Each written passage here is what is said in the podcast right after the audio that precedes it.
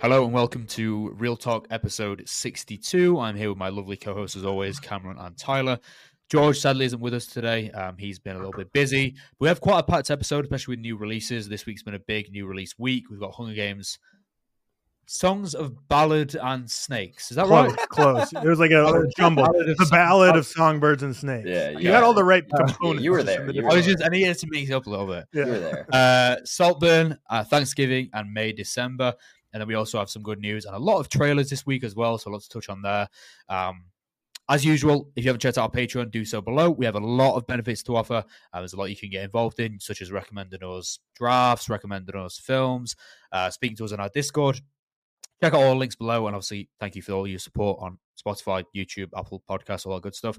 Before we get into everything today, I'm going to uh, check in on, on the boys. Tyler, how's your week been?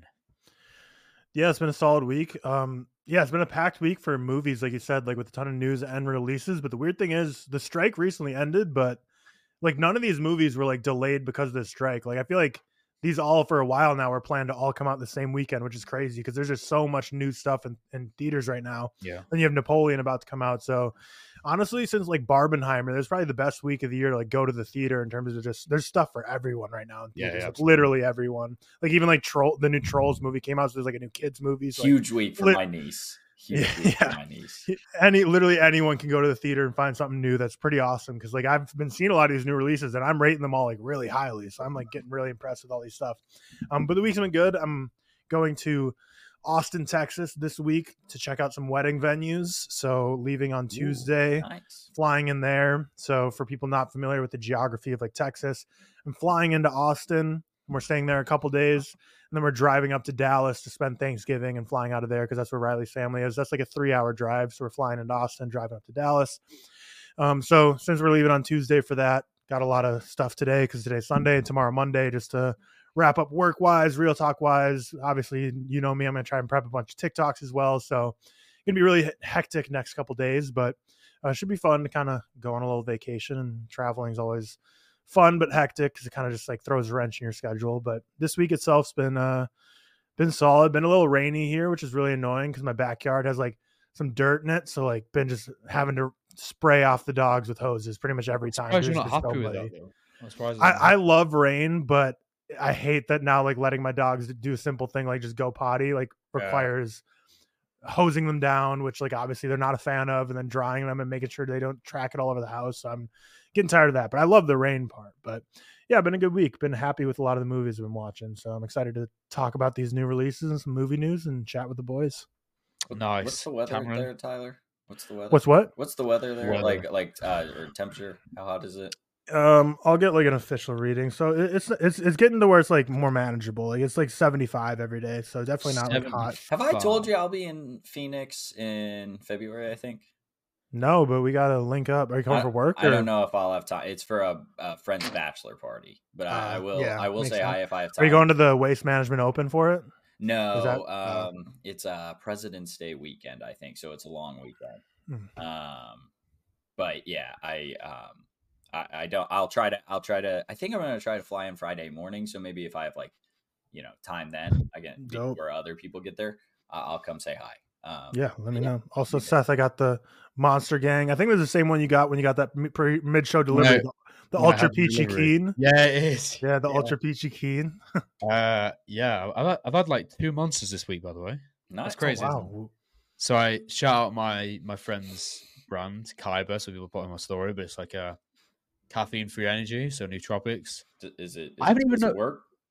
Yeah, but well, I mean, I haven't really noticed a difference. I think it's just that the the habit of it. You know, like Mm. smokers, for example. Smokers often aren't even addicted to the to the nicotine. It's actually just doing that all the time because it becomes like a habit. Mhm. And then you you introduce like a vape or whatever, and it's just something to do with their hands. Mhm. I think it might be one of those things. I feel pretty good. Like I've not even had. I had like coffee two of the days, but there's been like three days this week where I've had like zero caffeine, and that must be like the first for me in five years. I mean, you're still Wow. getting the energy though, right? From the how much sugar's in that? nothing. None. Oh, geez. It's It's just like completely- nootropics and vitamin B12 or something. Or Exactly that, yeah. Uh, and I thought I would have these massive crashes. Anyone who drinks like coffee every day or like energy, you have these. uh, You know, like Cam, I'm sure you've had it before. You've not had a coffee and you get like these headaches. Yeah, yeah, yeah. and all the time. fucking horrible. Yeah, so I'm surprised I didn't have that. That was pretty good. Yeah. Uh, but yeah, Cam, how's how's your week been? Week week was kind of eh this week. I uh I told you guys my like work laptop got stolen. Um Yeah, and then I went to the police. So you can't file a police report over the phone apparently. So I have to file a police report for it. I went to the location that it was stolen to file a police report and this is like an hour away from me um because we were at my wife's grandparents' house.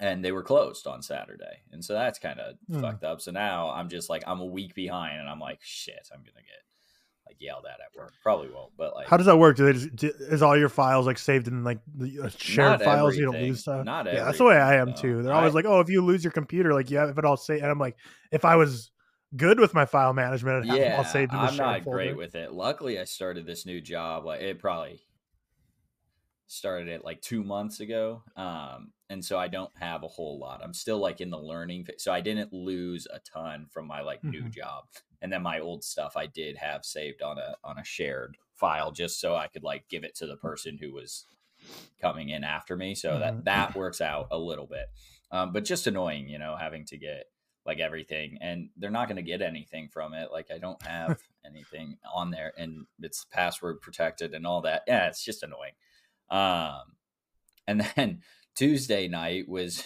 we we were supposed to record the sunshine um Hmm. real quick which uh you and george did still um we went to my parents house it was my mom's birthday last friday i think i said so we went to her house on tuesday um uh, for Taco Tuesday, which we do. We see our niece, all that jazz. And I shut the door uh, to Emma's car, and then I tried to get back in. She's like, "I locked it," and I was like, "All right, can you unlock it?" No, she's like, "I locked it. That's it." I'm like, "What do you mean that's it?" She's like, "The keys are in the car. It's locked." I didn't realize why.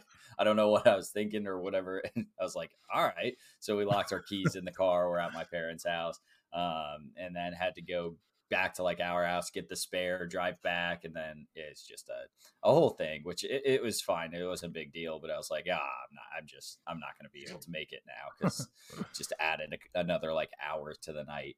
Um, so sorry about that, but I watched Sunshine. I enjoyed it. Other than that, easy week. It's just a long week of things not going right. I feel like, but lots of good things upcoming. We got Thanksgiving. I don't. Uh, Seth not celebrating, obviously, but but Tyler. Um, I think you said you were going to Riley's parents. That's always good. Mhm. I'm taking. I'm off after Tuesday, so just Monday and then a, a half day on Tuesday. So I'm excited to have some time off work. That'll be that'll be nice.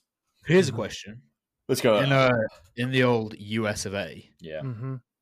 is do do pretty much everyone does pretty much everyone celebrate Thanksgiving? Is it like a holiday where It's not like a religious thing, but it's also I know it's not a religious thing, but it's like Also, like I don't know. I I think pe- most people celebrate it. I don't- Mhm. Yeah, like I'd I say don't I don't more more people American celebrate Dad- it percentage yeah, wise yeah. than probably Christmas. I'd say. Let's see. Well, yeah, it makes sense, doesn't it? Yeah. to But yeah, it's uh, uh, pretty much everyone celebrates Thanksgiving. There's a couple people that don't, but I mean, yeah, it's also Thanksgiving is a national holiday. Yeah, it looks like most people in the country celebrate. Like, there's no reason not to celebrate it other than like, you know, the fact that it's not a great holiday. Just what it was. it- It's all about like Mhm. it, now. It's just like giving thanks, but you know, used to be Right. like the yeah. yeah, not a great holiday. Whatever. Makes sense. Makes sense. Uh, as far as my week, very boring. I didn't actually manage to see the holdovers. Thank you, Cam, for adding that to the rundown. I completely forgot about that. Yeah, yeah, yeah. Good. Um, I I was really annoyed actually. I got an email yesterday saying that uh, this film festival near me had a ticket, a spare ticket to see um, Zone of Interest, which is one I'm really really excited for. Couldn't go because it was really late notice. That was quite annoying. Uh, really just crazy busy week, very stressful. Pretty ill at the moment. Not like ill, just like a bit like cold. It's got really coldy recently, so like block nose, just feel a bit like achy and stuff like that. Not like anything bad, but just a bit annoying, really. Um, but just really, really busy week, all things. Watched a few films, not as much as usual, uh, but that'll kind of lead us nicely onto what I'm going to go over first before the reviews, as usual. What has everyone been watching this week? Cameron, what have you watched? Oh man! Uh, so I mentioned Sunshine. Um, I watched the Holdovers, which we'll talk about. I watched. Did you see that uh, in cinema? You did, didn't you? Uh, Wait, you did watch the holdovers? Where you Yeah, didn't, Oh, did. you didn't log it. No, uh, I logged it last night. Oh, I Oh, logged it last night. At, I- Oh, okay. Yeah, never mind. Sorry, I, I missed what it. did you think? uh, I really enjoyed it. We'll talk. We'll talk it in a bit. Um, I watched the Hunger Oh, yeah. Games.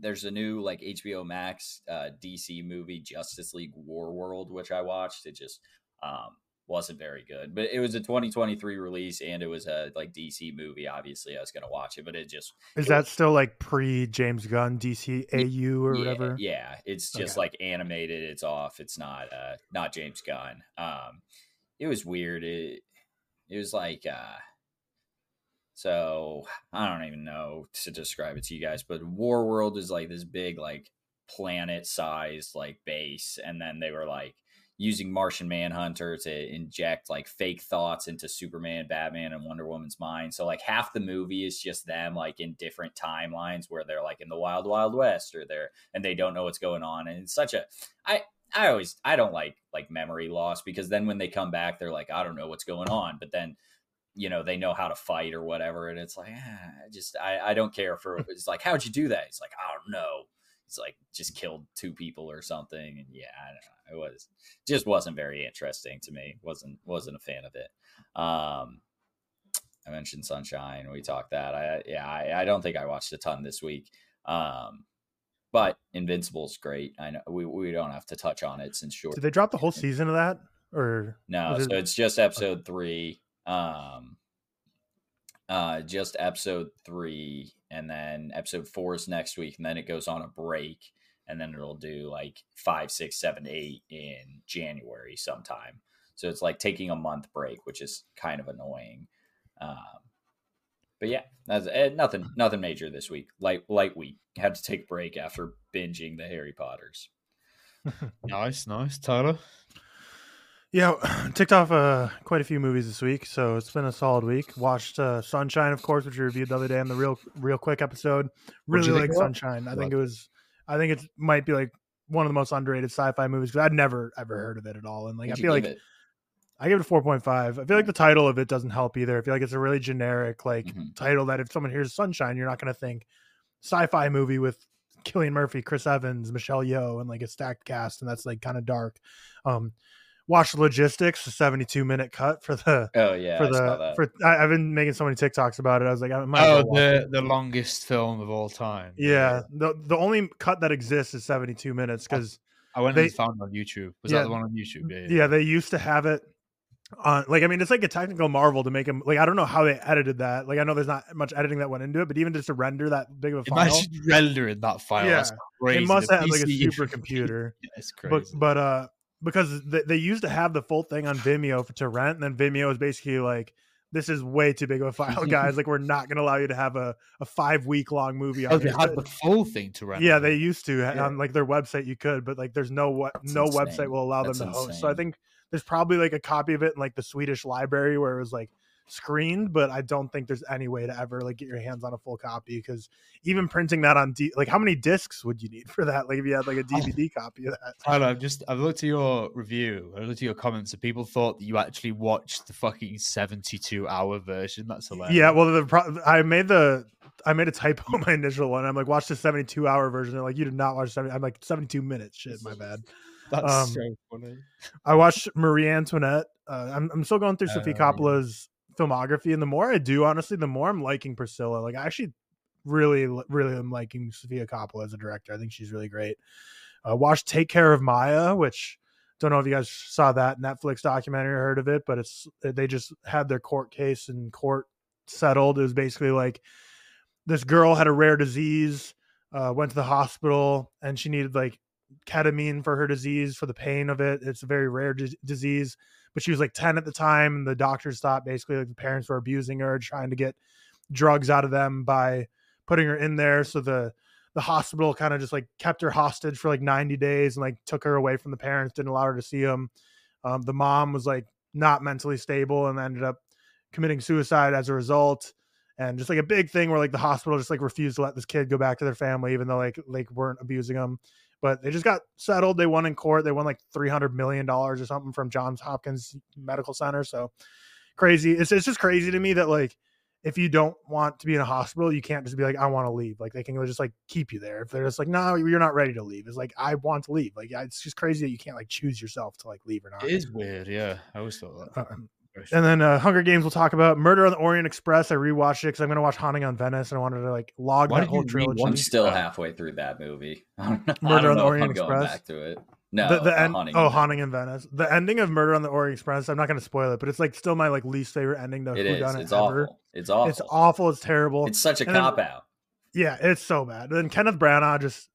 If a man's ever had just no juice, it's just Kenneth Branagh. Like he just no juice as a director. Hey, I like Belfast. I like Belfast. I like Belfast Yeah, a lot. yeah, but I mean, when you think I about like everything else, like Death on the Nile, Murder on the Orient Have you Express, seen? Uh, the original Thor. have you seen Hamlet from like the nineties? I think it was. That's kind of crazy. No, that one's like a super long, uh, long movie. It's I think too. crazy. Do you remember when he did Artemis Fowl? If anyone that they've literally shelved that completely now. You can't watch it anywhere Jesus, like, because it was yeah. that bad. It was crazy. But yeah, Murder on the Express was just like an ugly movie because there's so many Yeah, shots of them like on the train. And I like didn't realize until rewatch. Like I look at, I was like, this is like a really bad green screen of like a mountain Yeah, setting. yeah. Um, also been talking a ton about the biggest flops of all time on TikTok, so I'm starting to watch some of them. So I watched John Carter, I saw like a very You- fine, very fine movie. Like it's not bad at all. Like it's a, it's a very average movie. It doesn't, but insanely like the production design was good. Like I was like, okay, I can see actually where the money went. Like it's what didn't seem like a true laundering scheme. But uh, Disney tried the classic. Get a guy and a girl as the main leads, and just like put them in like no clothes. Just get like a hot guy and a hot girl, and put them in no clothes, and hopefully people will watch. anyone but Di- you. didn't work out. Yeah, yeah, exactly. What? Anyone but you too. What kind of flop are we talking right now? Like how about? It's like the biggest Uh, flop of all time. Yeah, it's like the Pretty biggest. it was like three hundred million dollars or Yeah. something. Like, Jesus Christ. bad. Yeah, That was It- like it was- famously one of the biggest flops of all Mhm. time for a while. Yeah, Taylor Kitsch just does not not make money at the box office. And then uh, we'll talk about the holdovers. Anatomy of a Fall. Um, everyone's kind of seen this at different times because it's coming out at weird times. But I thought it was like it checked every checkbox for like a very good courtroom mystery. I don't think it ever really did anything exceptional, but like everything you'd want out of like a strong courtroom kind of thriller. Like, it, it- are they guilty or not? Like, I feel like it did, but beyond that, not much. Uh, then the Royal Hotel, which was a release from this year with uh, Julia Garner, the the Oh, I can't yes, remember what her name is, but she's from Ozark. Like what her character's name is in Ozark, but uh, It's, uh, I know she's quite popular from that. Um, it, it was all right. Watched have you the first. seen Ozark, Tyler? I watched like the first season, and I actually did really like it. I something just didn't draw me to go back. I think. I think don't it's know. great. Honestly, there's like what. Yeah, I, I need to give it another shot. I love Jason Bateman too. yeah. Uh, watch the original Purge. Like, man, that's just like it's such a perfect example of a movie that is such a cool concept, but like the execution's so lame. Like, I love the idea of it. Like, I, they could have done so much more, but just like so stupid. Like, so much stuff that happens. I think um, the second one's okay. The Anarchy, watch that one. Yeah, I probably will. Like, it, I don't know. Yeah, I'll probably watch them, but I wanted so much more out of that movie. I was disappointed. That and Thanksgiving we'll talk every about- Purge film. Every Purge film. yeah, just all disappointing. Yeah. Th- Thanksgiving, May, December, we'll talk about those, and then The Conjuring, which we'll talk about on uh, Friday, which scared the shit out of me. But yeah, that's what I've been Yeah. watching. Nice.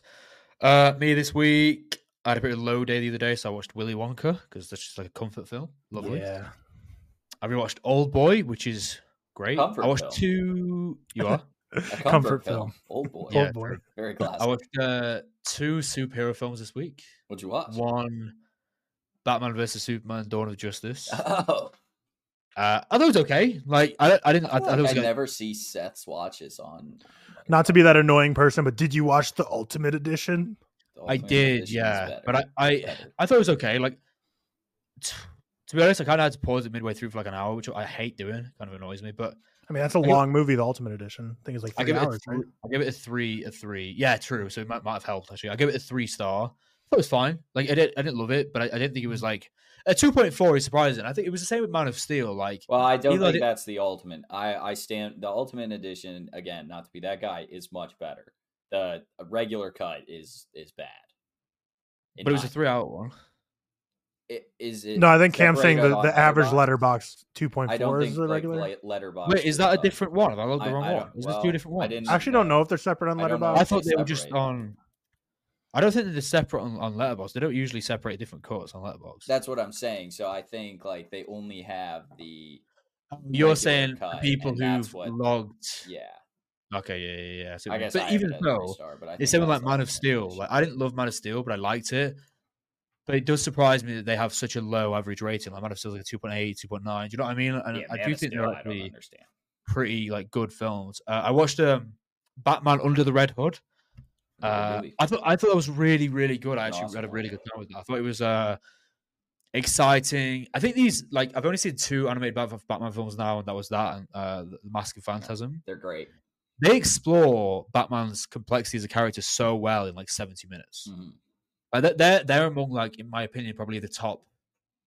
Probably both of them might maybe, maybe like the top five, six Batman films ever. I think, for that, me. I think that's my number one animated Batman movie. I gotta go. Oh, do you have that over Mask of the Phantasm? That's I kind of do. surprising. Yeah. Okay. It's Yeah, I thought it was it's my really, really good. I, there, that's Yeah. my third Batman movie. Oh, nice. Uh, I thought that was really, really good. Really enjoyed it. Nice. Uh, we all watched a Universe Monster movie and watched uh, Saltburn, which obviously I'll touch on as well. Um, that's kind of about it this week. There wasn't anything crazy. Like I feel I'd be really busy. Um, so we can kind of switch over to the movie One, reviews. I think uh, the one- biggest. Sorry, real quick. One movie I forgot because I watched it in between the uh, episode last week and then our Harry Potter. I watched 17 again for the first time ever. I didn't hate it. It was kind of funny.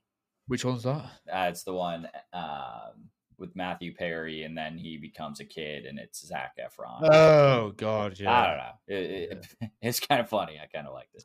I do remember Um, but I watched that with Emma. Wanted to wanted to shout that one out. Nice, nice. Yeah, I just Uh, wait. I just realized, yeah, like because Zac Efron plays a younger version of himself, and I guess that t- ties into the whole like you know they said Matthew Zac Efron's gonna play Matthew that- Perry in a That's biopic. why. Yeah, that's why he said it because he Interesting, because I never really made that connection in my mind. but I Yeah, was like, oh yeah, I totally forgot they like kind of played, I guess, Matthew Perry in a sense Mhm. prior. Yeah. Yeah. Yeah.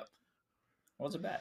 Wasn't horrible. Yeah, we'll move on to our biggest, probably the, the biggest release of the week. Uh, I didn't get a chance to see, unfortunately, but we've got a good mix this week. So obviously, plus the holdovers, like I said earlier, we've all watched at least something we could touch on. Uh, but Cam and Tyler did manage to watch Hunger Games, Ballad of Songs and Snakes. There we go. Close. All right. Close one. Just One- missed the birds, song Yeah. birds and snakes. But Song, you're getting birds, closer every okay. time. By the end of this episode, you'll be a master. Third time lucky, I'll get Yeah. it. Um, but yeah, if you want to touch on your initial reviews, go on spoilers. I'll kind of back out this one and, and, and let Tyler go first because I know Tyler's a big. Tyler, do you have the uh, synopsis? Yeah, yeah. I'll read the little quick synopsis. So, um, this is a prequel movie to the Hunger Games. It's also based on a book, so it's not just like you know something they made up. This is another Suzanne Collins book that I, I don't know if a lot of people noticed that she did release another Hunger Games book, but this is based on the book. Did you? Um, yeah, yeah. There's a book. Yeah. Oh um, no, I meant like I thought you meant like another one on top of this. no, no, Uh, no. This uh, is yeah. This is a book. I, knew- uh, yeah, I knew that. So everyone hungers for something. 64 years before he becomes the tyrannical president of Panem, Coriolanus Snow sees a chance for a change in fortunes when he mentors Lucy Gray Baird, who's played by Rachel Zegler, the female tribute from District 12, which of course is the same district as Katniss, which happens was so this is Hunger Games 10, and then Katniss is 74, so 64 years earlier. Mhm. Um, so quite the prequel. Um, yeah, and one thing that's interesting to me, like just quickly before we get into it, is I went to like the premiere screening or whatever. They had like Holy, six, wait a sec. So? Go sorry. I'm so sorry. 64 years prior, Snow is like 18 in this. Or how old would you think he? I think he's like 18. Yeah, because I think well, he's like I'd say 17 or 18 because they're trying to get like a college scholarship. So then he's like 80 in in the Hunger Games.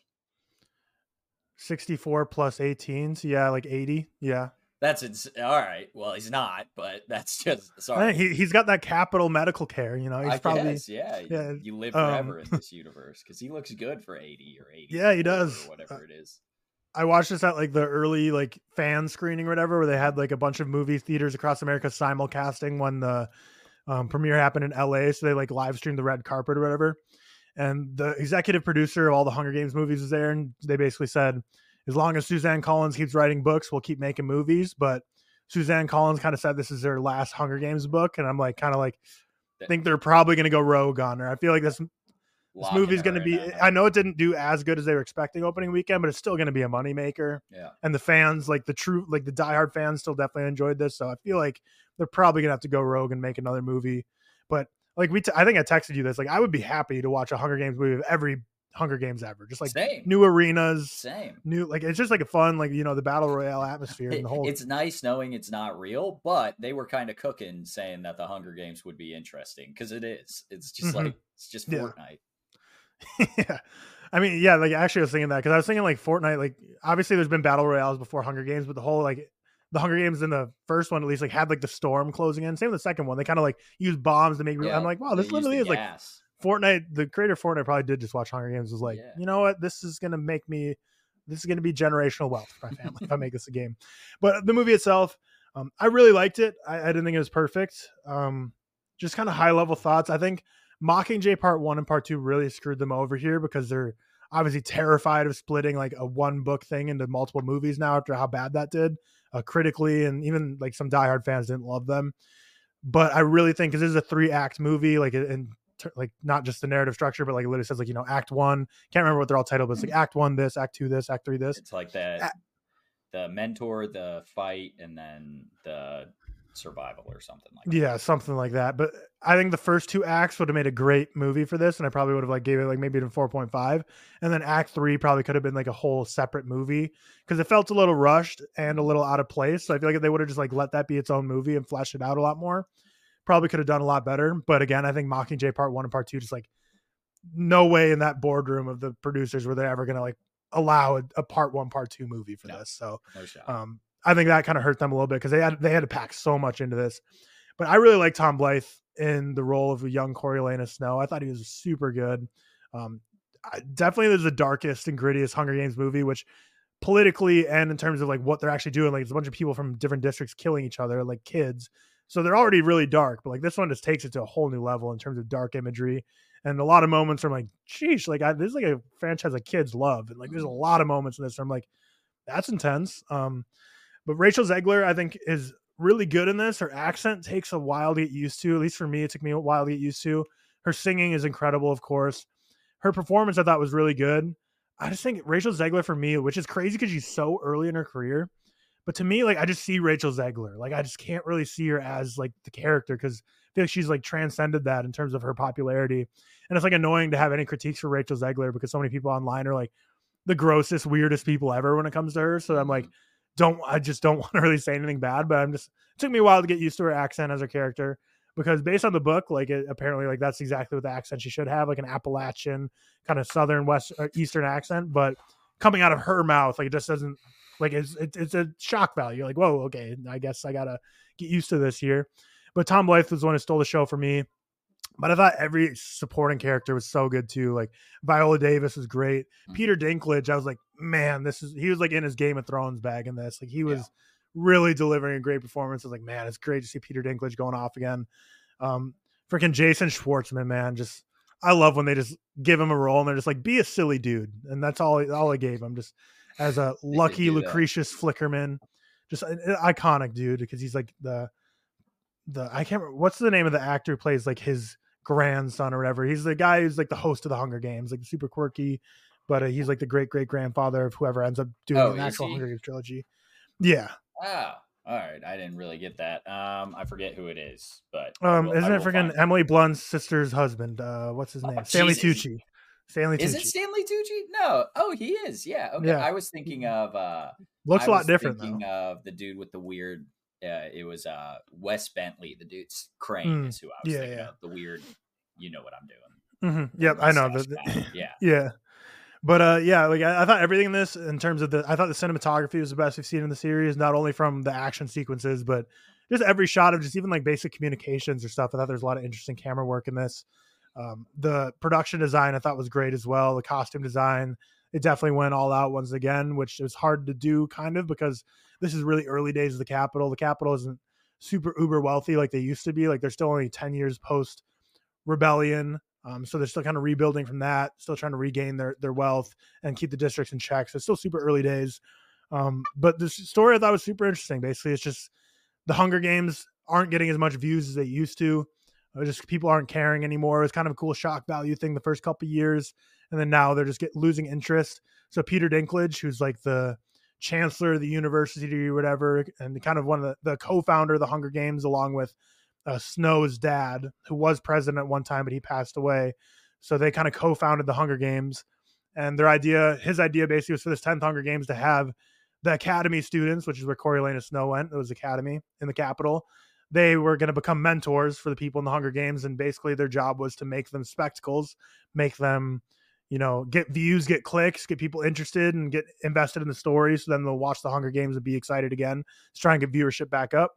Um, but yeah, that's kind of it for my initial thoughts. One thing I think is funny is like how they assigned randomly the mentors for the people in the districts. And they're basically like, your job is to get the most views Yeah. and interest.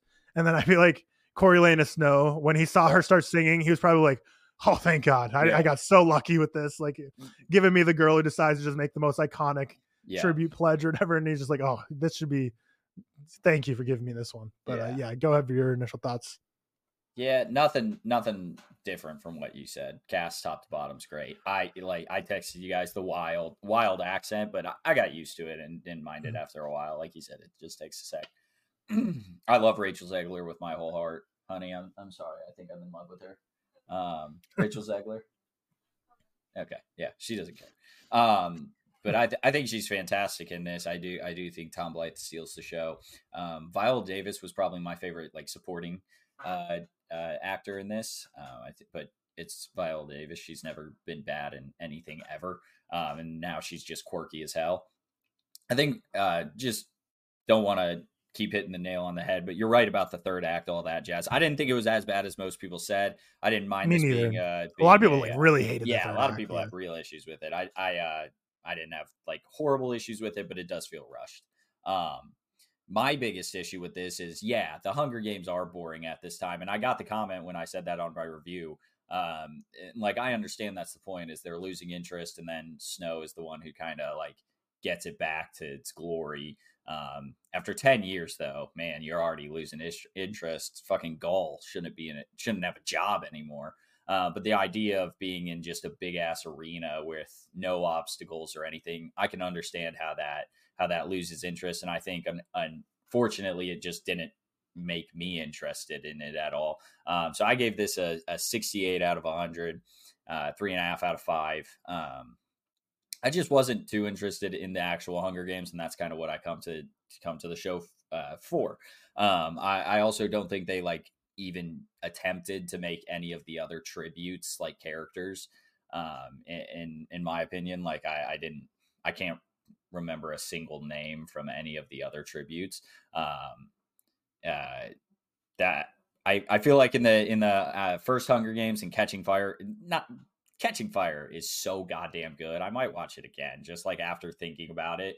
Um, uh, I think they at least try to like show District One and Two and Three as like powerhouse districts, and then the rest are obviously like kind of falling off a little bit. But at least like you get to see how powerful they are, and I understand this is like the early days, so so they're still rebuilding from where they were um, when the rebellion happened. Um, but like none of the other districts, in my opinion, were intimidating at all. Like all of them were kind of kind of weak. Um, so that's that's like my biggest bummer of this movie is I wish I cared about the Hunger Games in this movie a little bit more. I enjoyed that they made like the Hunger Games like the second act. I think that like you know that's how you make it a little different than the other ones. You give a little bit more story afterwards, but then like you said, it was a little rushed um, with that story afterwards. But I I enjoyed this movie for the most part. Um, um, not too much more to say. Hey, bud. Uh, not too much more to say on it. I mean, we can get into spoilers a little bit if we want. Um, well, I I didn't necessarily care for the Sejanus Plinth character either. Really, um, I think like he you you needed to carry care about him to fully invest in this movie. And I've seen people give this movie like a ten out of ten. Um, it's not there for me, but I enjoyed it for the most part, and and a lot of that is just off the backs of the of the cast. Uh, like you said, Tyler, they they do do a fantastic job. This also is probably the best looking Hunger Games Mhm, Uh, definitely. um, movie. I, I think it's shot beautifully, and the cinematography is fantastic in this thing. Um, Mhm. But yeah, I don't. We can talk spoilers. I mean, it's a, it's a book, so it's not like we're spoiling too much. But you can throw up. Yeah, we'll, little- we'll we'll throw out the spoilers. yeah, So of course. Seth can remove himself if he wants. Yeah, we'll, we'll we'll text you when we're done. We'll text you. I don't care. Okay. I'm- Um, yeah, so I, I give it a four out of five star. By the way, I didn't mention that. So, Yep. yeah, the the Hunger Games, like Cam said, I didn't care too much about them either. The actual like games themselves. Um, one thing I think for character development of a lot of people in this, like, if if it doesn't interest you, like that's fine, or in terms of like a movie for enjoyment. But I think a lot of it, like narratively, can be explained by like you're kind of watching this whole movie through Coriolanus Snow's eyes. So Yeah, maybe he wouldn't care about the other tributes and And a lot of the stuff we kind of don't get super fleshed out is kind of because he probably wouldn't really be interested in that himself. Um, but yeah, so the That's fair. That's Hunger Games himself, he gets a Lucy like Rachel Zegler is who his tribute is. He has to mentor, and uh, they come to the Hunger Games. And They're they're really like they're obviously always dehumanized because in the actual original trilogy they're always you know getting Killed like kids, but they're like majorly dehumanized. They're in a back the cage day. in this one. I that kind of like shocked me when they get like put in a zoo. I was like, what the Yeah. fuck? they put all the tributes in a zoo and have kids like come by and like look at the, look at the tributes from District Twelve and District whatever, and like that's pretty freaking savage. And uh Yeah, that was insane. Yeah, and the and the, the jokes they would make at their expense is like savage too. Like freaking Jason Schwartzman's like, and here comes tuberculosis on legs over here. It's like, Yeah, that was these guys are- hilarious. Yeah, and then I mean, shout out to the the movie for having representation, but seeing a girl with Down syndrome in the Hunger Games, you know what's gonna happen. Like only one surviving here, and you're like, oh god, like this is gonna be this is gonna be rough, man. Like she doesn't even have like a fighting chance. Yeah, like they they killed her, in the most humane way, and I was like, yeah, can't just getting her. swallowed by snakes, or at least, but better than seeing her get axed up or whatever. But that was a a cool like kind of like political message in the movie when the that one guy, like you said, like that's what sucks with the games, like you can't really remember anyone else's names. But uh the one guy kind of goes around and gets all the dead bodies and lays them in like I'm looking at the cast list right Yeah. Kind of laid all the dead bodies in a pile. That was a pretty cool moment. Mhm. And uh yeah, I guess where do you want to start with like spoilers here? What are the big like things to touch on that are kind of Rachel Zegler wins. I was looking up like after this movie, like how many winners each district has, and on record, District 12 has the most winners. Um, so they're the Sleeper fucking they're the goats. Yeah, like Yeah. What we- we're always talking about them like they're trash. Like they're the fucking goats. They got hit, they got her, uh, Haymitch, and then obviously Katniss and Peeta. Kind of kind of cheating. They get two for one. tattoo? there. Yeah, true, too. two for one, but then they win again. So it, they're kind of goaded. Hunger Games is like the worst deal ever because you go there once and only one survives. But even then, in the quarter quell, like all the winners have to go again. Yeah, So, that's like, bullshit. Yeah, Every every hundred years, that means only like four survivors will live because like everyone who wins is gonna get killed off in the quarter quells. It's like Yeah. what? That's a shit deal. Like Yeah, that's awful. And also, you would think they know about that in like the in the catching fire. They're like, "What? Whoa, whoa!" But you would think they know about it. yeah, I guess. Yeah, I guess only one person would live to tell the tale from the 50th Hunger Games, so maybe they just kind of That's fair. silence that Okay, person Yeah, to- that's fair.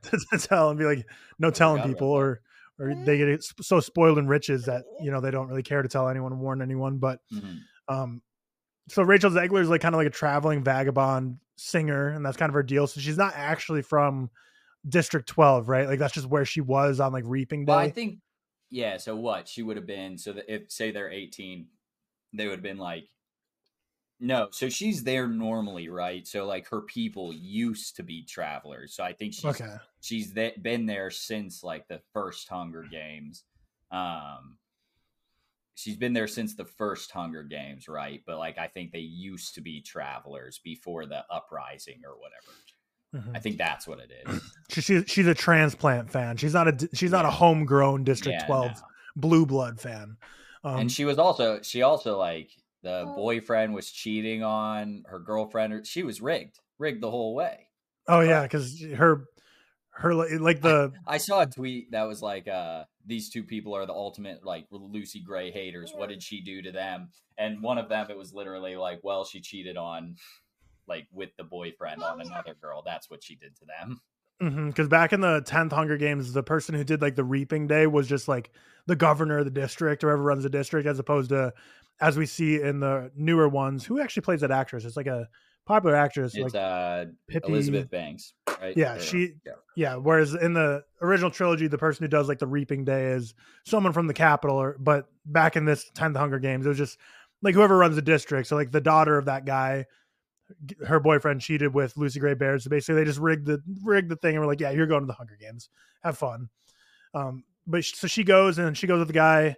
Um, do you have the cast still up? Do you remember the name of the other yeah. guy? So she goes with shoot. Um, he may not be top billed. she, she she screams his name like twenty times. And Yeah, it was like Je- Ke- Casper, Jesper, Jesper. Jesper. I, I, think, think, yeah. it was Jesper. I can't find him on here to be quite honest. Yeah, she got a shit deal there because on like the train ride to the district, he gets bitten by like a, a bat and gets Yeah, rabies and basically for him. basically slowly dying. So she's kind of getting someone who's basically halfway out death's door when the Hunger Games even starts.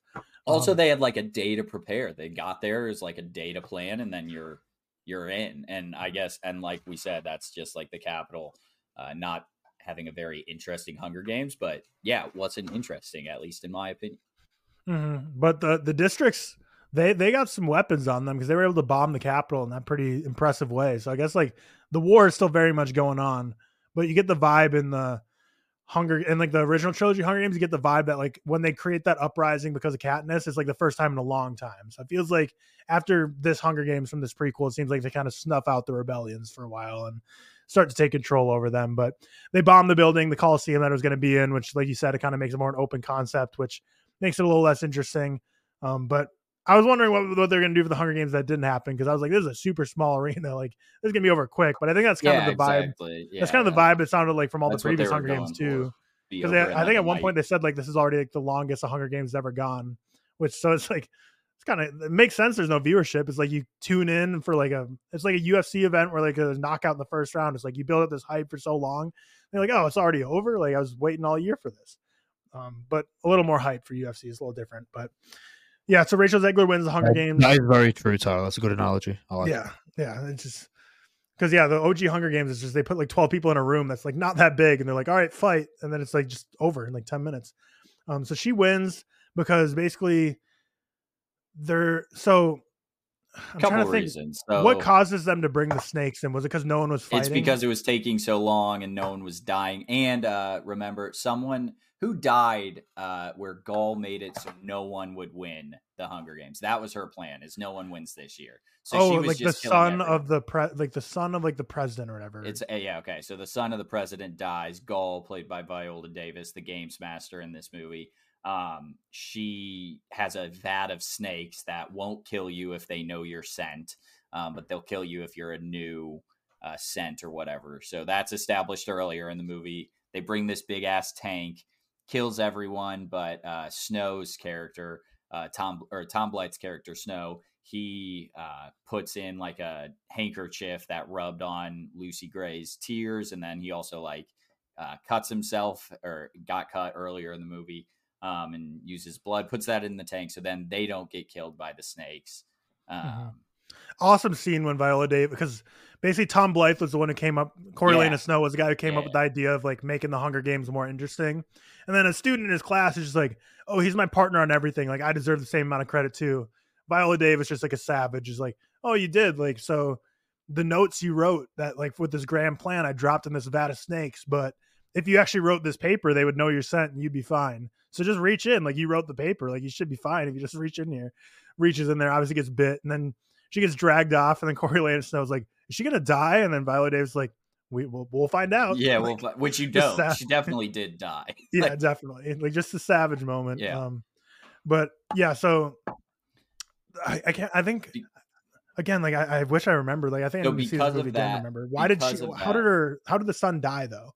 Wasn't it like during like uh, a and, uh, yeah, someone just killed him. I think. like a, uh, during a rebellion or something? Like he got yeah. like beat up, but then he was like on death on a deathbed, and like they were trying Yeah. to revive him, but then he ultimately died. And then like, she got pissed, and he's like, "No one's winning the Hunger Games. Fuck you guys." Yeah. So then that's why she brings in the snakes, is because Yeah. basically she's like, "We're killing everyone here." But Yeah. at this point, there's only probably like four. It's like so left. it's Lucy Gray, it's the girl with the pitchfork, um, it's the little kid, um, girl, and then The big, the guy who picked up all the bodies. yeah, the guy who picked up all the bodies. Um, but so then that is like cheating, right? So Snow, so the reason, so then he gets sent to District Twelve, and that's what, cheating because he third he put this the, the the scent of Lucy yeah. Gray. and he also gave her uh she gave her a Poison. makeup pad with poison Mhm. in it with rat poison. Yeah, because Coriolanus Snow did a couple things to kind of rig the game so that Lucy Gray would win, which is a no no. You're not allowed to cheat to help your your victors yeah. win. So then he gets sent to District Twelve with Se- Se- Sejanus. Sejanus- Sejanus. As peacekeepers, they're kind of like punishment to do military service. Yeah, um, and then and then there does he kill Sejanus or he uses like a Jabberjay to go?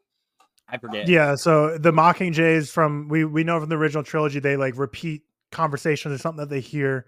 So there's a moment where they're planning like a revolt basically against the the cast the capital and the districts, and Sejanus is kind of in on it. So then uh President Snow, or not President time, but Snow Snow sneakily has a Mockingjay nearby to kind of hear everything of the grand plan. And then the Mockingjay goes out and says exactly what he's saying. They're like, "Oh, this dude's gonna, this dude's trying to lead a revolt against us." So then he gets uh, the famous "Hanging Tree" song. Yeah, comes to, comes to light. Not not bangs, but like was a good song. Yeah, I the origins of it from Yeah. that they all get hung, and that's the the th- the third body, that the third kill Snow has, right? And then like that was that's so funny. yeah, like- he kills a good amount of people in this. Well, I think it's three, but like Lucy Gray Baird only knows he kills two. So then he's like, "Oh man, I've killed three people. It's really weighing on me." She's like, three? Who's the third? like you only told me two." And then his his cop out is like, "Um, the old me. I killed the old me. Yeah, I'm exactly. not gonna tell her I killed my like best friend or whatever." Or technically, he like didn't like kill him, but he was like responsible for his death and was like the reason who sent him to the hanging tree. But uh, at this point, Lucy Gray, she won, and basically we don't really know why because again we're seeing through Snow's eyes. So any information that Snow wouldn't know, we don't know. So she wins, and then he gets sent off to detention to be in District 12. Well, actually, he's going to District 4, but then he bribed someone to put him in District 12 so he can find her. Um, but basically, it, it sounds like she didn't get the winnings a normal victor would win, but they did, didn't also punish her for because she didn't really cheat. I guess she was given stuff to cheat with. So they kind of just said, like, go back to District not 12 and live your life. Yeah, go back, go live your life. You're not getting the spoils of the victor, but we're not going to punish you or anything. So she just goes back to being a performing artist, and Snow links back up with her, and they kind of just decide to like leave this life and like live together, like in a little romance. But of course, Snow is uh messed up in the head, quite, and we start to see his kind of turn to darkness here. Which I mean, I guess he's always kind of been a little messed up in the head. His father was not the greatest of guy, and he's kind of working to become someone like his father, like an imposing, serious figure who's kind of this an icon in the capital for being this master of like punishing districts and genius and bad imposing figure. Um, so yeah, then, then they kind of run off together, and He gets Yeah, do you- bitten by a snake. Uh, well, she well, yeah, figures she runs, out. Yeah, she, figures runs out. away. She figures out he killed Sejanus or got him killed. Mhm. Um, he gets bitten by a snake, shoots her. It's like an ambiguous ending of what happens to her.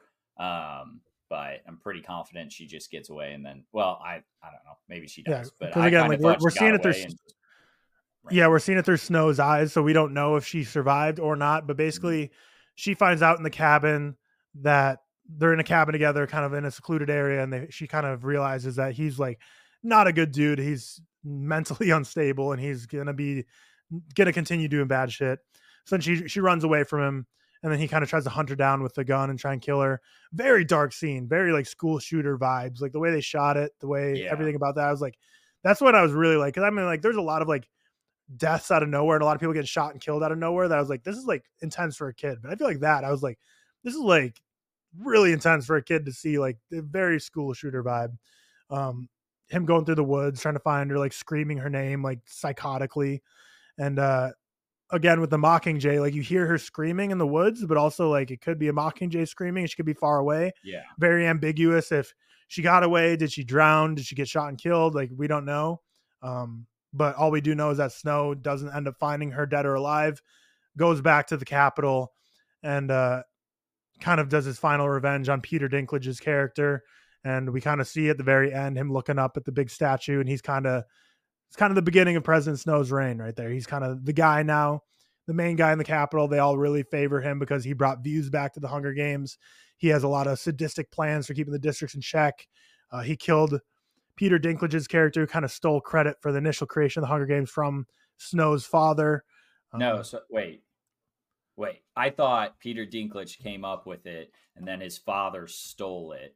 Like it was like a drunken night, and he's like, "What if we just like all put?"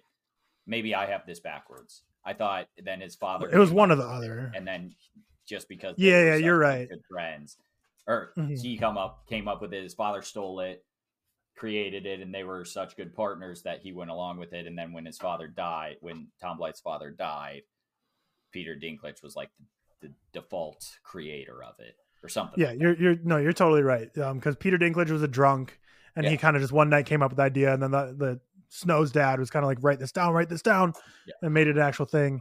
Um, but it sounded like after Snow died, they his like the Snow family was completely poor. So I don't know if like then they Peter Dinklage revealed that like Snow actually didn't come up with it, so they took all their money, or what happened? Because the Snow family just broke at this point. Yeah, I forget. I think I I, I think Peter Dinklage's hate his dad because he actually used this idea. He never wanted it to be used like in that way. I think it was like that. He, that's why he Mm. hates them. So he doesn't give them any money or anything like that. Yeah, unfortunately, I've just seen like five movies in the movie theater since seeing the Hunger Games. So I wish I like remembered it better, but um, tried my best to kind of recap everything that happened. Nah, so at this good, point. Snow's a complete madman, and uh, at this point, there's no more books. So like, and Suzanne Collins kind of sat on the red carpet, like. It doesn't really sound like she's planning on writing more, but I feel like they're gonna ha- like.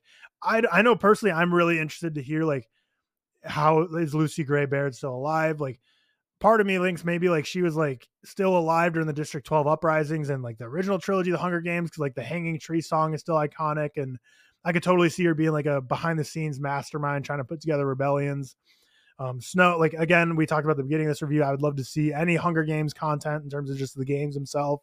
Super interesting stuff. Like we have people like Haymitch, uh, Madge, I think is her name from Catching Fire. Like all these people who are previous winners. Like it'd be cool to see their Hunger Games. Um, but yeah, I don't know. As a fan of the like, I'm not. I, I I am a fan of the Hunger Games, but I'm. I don't know. There's a lot of people that are out there that are way bigger fans than me, so I'm not like a super fan or anything. But I was really satisfied with this. I think the third act. I didn't think it was bad. I just felt like it was a little out of place. And uh, this is already a two hour, 40 minute movie, but it either could have been longer or split it up into two movies because there's just like a lot that to cover through Snow's entire reign from going to from like a high schooler to being like a sadistic wannabe ruler. Um, but production design, cinematography, all that was great. Iconic final line of the movie, which was also the final line of the book, is just Snow always lands on top. That's just a hard hard bar to drop. Yeah, the whole time they were like, so he says that earlier in the uh, movie or something along that lines. The whole movie they were dropping some like, it's time to see snowfall or something like that. I was Mhm. like, yeah, fuck yeah, Yeah. dude. I think Peter Dinklage says that. I was like, yeah, it's like time for snow to fall. And then he's like, snow always lands on top. I was Yeah, like, that what a hard bar to end the movie at. Yeah, I wish my the- last name were something cool like that. I like know. Snow or something. I could say those lines, but Wa- yeah, Walsh the Walsh the pain away. Yeah, there you go. Nice. something like that. It. Uh, it. yeah, but nothing really super negative about this movie. Like, I think it was just like a good movie. Like, I'd be surprised if someone sees it. and- Like, there is a lot of song moments in this, so I guess people like hate musicals. Like, it's not a musical, but I can see, I guess people not liking it because of that. And then also, I think a lot of weird people about Rachel Zegler will not like it because she's kind of like the second main character in this. So if you don't like Rachel Zegler, you're probably not going to like this movie. Um, but also, like as much as I do really like her, she isn't like a Jennifer Lawrence, but I don't think really anyone is. So it's kind of unfair. To, it's it's hard to live up to that. It's hard to be try and be like a new Jennifer Lawrence District 12 member creating an uprising. Like it's just not. It's it's gonna, be hard to replace. Whereas like someone like Josh Hutcherson as Peeta, very easy to replace that kind of performance. Um, That's fair. That's fair. but but yeah, uh, really liked it. I'm excited to watch it again. Like when it comes out on streaming, inevitably, I'm sure this will be a a hot ticket for streaming services to compete over for when it initially releases to get this one. So I'm excited to rewatch it and see kind of how my opinion changes on it. But I know when I walked out of it, I know Sophie was watching it at the same exact time as me, so I was like super amped to see what she thought. She she liked it a lot too. Um, so I was I was fired up by this one. I was very excited leaving the theater. Um, yeah, I couldn't tell what the vibe was in my theater. Honestly, if other people loved it as much. Um, but was in a three point eight on I Letterboxd, was in so theater with two other people, so I'm not not sure on that one. Yeah, either. you saw it like on like early on a Saturday though, didn't you? Sunday. Wait, yeah, Saturday. So yesterday. Oh yeah, my, my viewing was subcaptioned with uh Oh yeah, that's probably why there's no one there. I forgot. Uh, yeah, I- tell uh, that story. Well, it was just it, it was a time that worked out for Emma and I. So uh, three thirty was the best time she was with her grandparents with Bailey, and so they could watch him a little bit. So I I went to the movie and it was it was subtitled with uh, Spanish subtitles, and I, I you know got a little learning, learned a little bit. Can't remember anything, but I took Spanish for a while there, so um, I understood some of it. Uh, but yeah, learned a Was there little. with my translations for like. Katniss or Mockingjay, or were they Uh, just Katniss and Mockingjay? No, no, it was all just it was all just names. Yeah, but uh, yeah, I guess that's it for the review. Tom Blaze still though is like one of my favorite performances of the year. I thought he was just so Yeah, good. he was great. Like He was great. not just being like super dark, but just like even when he wasn't dark, just super good, super super great performance. Um, yeah, I'm excited to see him in more stuff. He hasn't really been in much, so I'm sure he will be after this because obviously a big franchise film. So that's it for the review on the Hunger Games. I wish I was a little more coherent during that, but uh, it's early in the morning. We're getting through it. And I am back. I have returned. Anyway, we'll continue. So, Hunger Games, I entirely gave four out of five, Yep. and Cam 68. 68. Three and a half.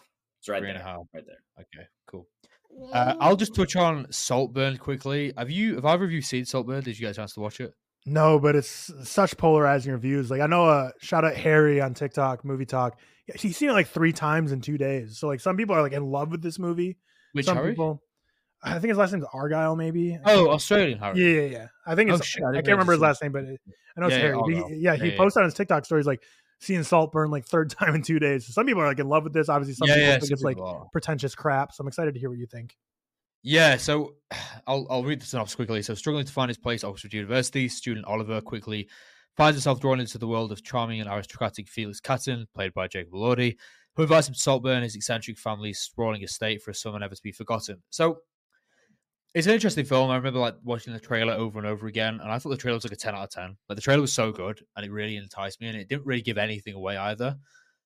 And I'm really gonna try. I'm gonna I'm, I'm gonna keep it short with this review because I I do think it's best to go into it in in a mindset of not knowing anything at all because I do think it's like a. I know I texted you, Tyler, like the kind of like the whale of the whale of this year. Um, maybe not quite as bad. I don't think people are going to hate it. Well, apparently some people do actually, which is kind of surprising. But I don't know. It's a weird one. So I give it a three. I thought it was. I thought it was really great in the first half. So the first half, first like hour, five minutes, hour, hour and whatever, is like charming, uh, technically really efficient, endearing. Like you are on, you you're seeing, you know, Jacob Elordi, you're seeing Barry Keoghan, you're understanding their characters a little bit, and it's like a almost a coming of age, um, a coming of age type story, and then it really starts to unravel into like a a fever dream of sorts. Like a you obviously get that vibe from the trailer. It unravels into something more, which is hard to pinpoint where, but it that was kind of the moment where it, where it fell downhill for me. And again, I'll I'll try and you know not say too much, but obviously as we saw from the trailer, he ends up going to live with Jacob Elordi's character. Jacob Elordi's like this aristocratic, really, really from a wealthy family. Um, whereas whereas uh, well, Barry is like uh, Barry Keoghan's character is like a, a lonely student just getting into it. He's from a scholarship, so he's not like you know the richest or whatever. And that's kind of what we know. And I think that it's genuinely funny in the first hour and a half. Like Carey Mulligan's character is great. We we don't see very much of her, but the bit we see is really really good. The cast, by the way, great. Like really, uh, Rosamund Pike was hilarious. I wish we'd seen her in more things because she's so good. Barry Keoghan needs to get more leading roles. He was fantastic. I do think Jacob Elordi was the weak point in the film, uh, which isn't necessarily surprising. But I don't know. He he was good. He was fine. But I think he was the weakest area. But I think once it goes into this fever dream, it starts to unravel, and I have the same issues with it that I did with like Beau is Afraid second half, for example, where it leaves room for interpretation because it's shallow and it just kind of rambles on and meanders and it, it's full of like scenes like i said in my review.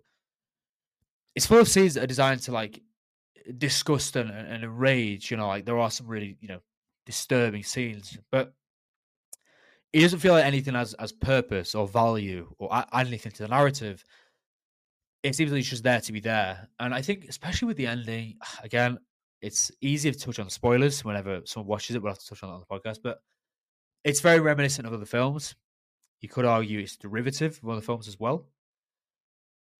And it's kind of an unintelligible, disturbing exercise that isn't really showcasing anything. This is kind of value I got, which was very disappointing because, like I said, I really loved the first half. But I think it just, there's nothing really to say after that. You know, I mean, it kind of becomes a piece of film which is similar to the arguments I've seen against promising young woman, which obviously I haven't seen. And I think it's like the same controversial opinion with that. Like people are either you know love or hate, and same with Emerald Fennell as a as a writer specifically. Technically, it's really really great. The soundtrack is fantastic. The cast are really good. The score is amazing. I like the aspect ratio choice. I do think it's a bit gimmicky at times, and there are you know too too many films taking it on. But I think it works well well, in this environment. I kind of give it an old school feel, but I think it just eventually becomes a film that is shallow, fun at times, funny at times, charming at times, but shallow and, and rambles on too much. Uh, that's kind of all I'll say about it today. So I think we'll we'll get into spoilers when we do. That'll offer a lot more. Right now, I'll give it a three out of five. So just above average because of how much I love the first half. But yeah, it wasn't it wasn't amazing. Do you know what I mean? It wasn't like it was just fine for me. But I think I'm in the minority right now from what I'm seeing anyway. Yeah, it's interesting. I'm looking at Emerald Fennell's filmography. So obviously, she, the only movie she's directed is "Promising Young Woman" and "Saltburn," and then Cal- "Careful How You Go," which I think is like a that's a short film. So that was like her debut. So yeah, two feature films, but she's a, the writer for Ballerina, the new John Wick movie. So interesting because a lot of people like do know not like her. Um, so it'll be interesting because a lot of people love John Wick. So two worlds are going to clash in Ballerina. I didn't even know that. I didn't either. I just looked up her on Letterboxd. The writer for Ballerina is Emerald. She's the Fennell. sole writer, or like Uh, the her writer? and Shay Hatten, who has wrote the last two John Wick movies, three yeah, and four. yeah. Interesting. But yeah, Yeah. I'm very keen to see your guys' thoughts. I think We Cam and I both really like Promising Young Woman, but it sounds like Saltburn is almost a whole new beast. Well, some people actually say it takes less risks than, the Promising Young Woman. Well, then I Uh, don't know. From what I've seen in reviews, I just think it's like it's like two different films. It's very much. I think it was really shallow, man. There's some scenes that are just crazy, to be fair. But I'm excited to see it. I don't know. I think it's in like a You week or should two. It gets a wide release. It might be next week. It gets a wide release. I, I'm always more excited to see a film if it's if it has a divisive reception. hmm You know what I mean? Like Yeah. a like a like a Babylon, like a this, like a the whale, for example, because you kind of want to know where you where you lean. Right. Um, Whereas like the Hunger Games is like you're either gonna be you're gonna be between a three and four. Like I'd be shocked if someone gives it a five. Shocked if someone gives it a two. It's gonna be between three and four, which is a little less interesting to see. You know. Yeah, absolutely, definitely. Uh, but yeah, so a three out of five for me, but obviously we'll touch on more when when we can get to like more spoilers and stuff. Uh, the next one we got was Eli Roth's Thanksgiving. Uh, So this has been doing doing the rounds on social media. Uh, Mhm. Cam, did you see it? I know Tyler did. You did Nope, see it, okay. didn't get to it. I want to. Tyler, it's, it's cool. Me and Tyler saw it. Uh, after a Black Friday riot ends in tragedy, a mysterious Thanksgiving-inspired killer terrorizes Plymouth, Massachusetts, the birthplace of the holiday, picking off residents one by one. What begins as, random revenge killings are soon to be revealed as part of a larger, sinister holiday plan. Now, this is directed by Ethan Eli Roth, who his films. I don't know how many you've seen, Tyler. I've seen like six of his films. I've the highest I've ever given a film is 3 Uh, before Mm-hmm. he's this, also the, for people who don't know Eli Roth. He, he's the Bear Jew in Inglourious Basterds. He is, yeah, he Mhm. is, yeah, yeah. Um, but his films are very divisive. I don't really like them most of the time. Well, other than this one, which obviously we'll get into. Tyler, I'm intrigued by your thoughts. I actually didn't see your review yet. I think you put it out, but I didn't have a look at it. Mhm. Um, so if you want to give your like, I guess spoiler three thoughts, and we'll go from there. yeah, there's not a ton I want to say without getting into like the more spoilery ter- spoilery Yeah, yeah. territory. So I'll go super quick with my thoughts. So I thought the kills were super great. All like probably like five or six of the kills in this movie would be like the craziest kill in any Scream or any Halloween movie. Like the kills are just crazy. But other than that, I don't think there's a lot there for me. I thought like, like I still really enjoyed it. I give it 3.5 out of 5. Like it's it's a fun movie. The the story though, like none of the characters I cared about at all. Like I didn't think that like every Scream movie ever I've cared more about the characters. Just an unfortunate like circumstance for me is that like I've never guessed it, and I'm not trying to say it's like, oh, I'm so smart. Like I've never guessed a Scream killer right before. But this movie, five minutes into it, I'm like, oh, he's a killer. And then it was him, and I was like, kind of took a little bit of the intrigue away from it for me because I was like, So it's not Addison Rae, is what you're telling me. You said No, he. I mean- it said might he be Addison Rae. Could be. well, It yeah, you you, re- you realize pretty quick the person's strong, so like it wouldn't be like nothing against women, but like this, he's like lifting people up and chucking people. Like it's, it's clearly a he. Uh, but yeah, and he's also tall. Um, I don't know the story. I was like, it was, it's fine. I wasn't that super. I wasn't super invested in it. I thought it was a fun setting to do like the Black Friday, Thanksgiving, John Carver lore, uh, like pilgrim suit. Uh, I thought that was kind of fun, and I thought the kills were super great. Like I said, um, it's kind of like an unrelenting movie. Once it gets going, it doesn't really stop. But I wasn't really interested in any of the characters, and I wasn't really like it. Went, by the time the movie ended, I was like, "Oh, that was, that was fun." But like, I think the kills carried the movie for me personally.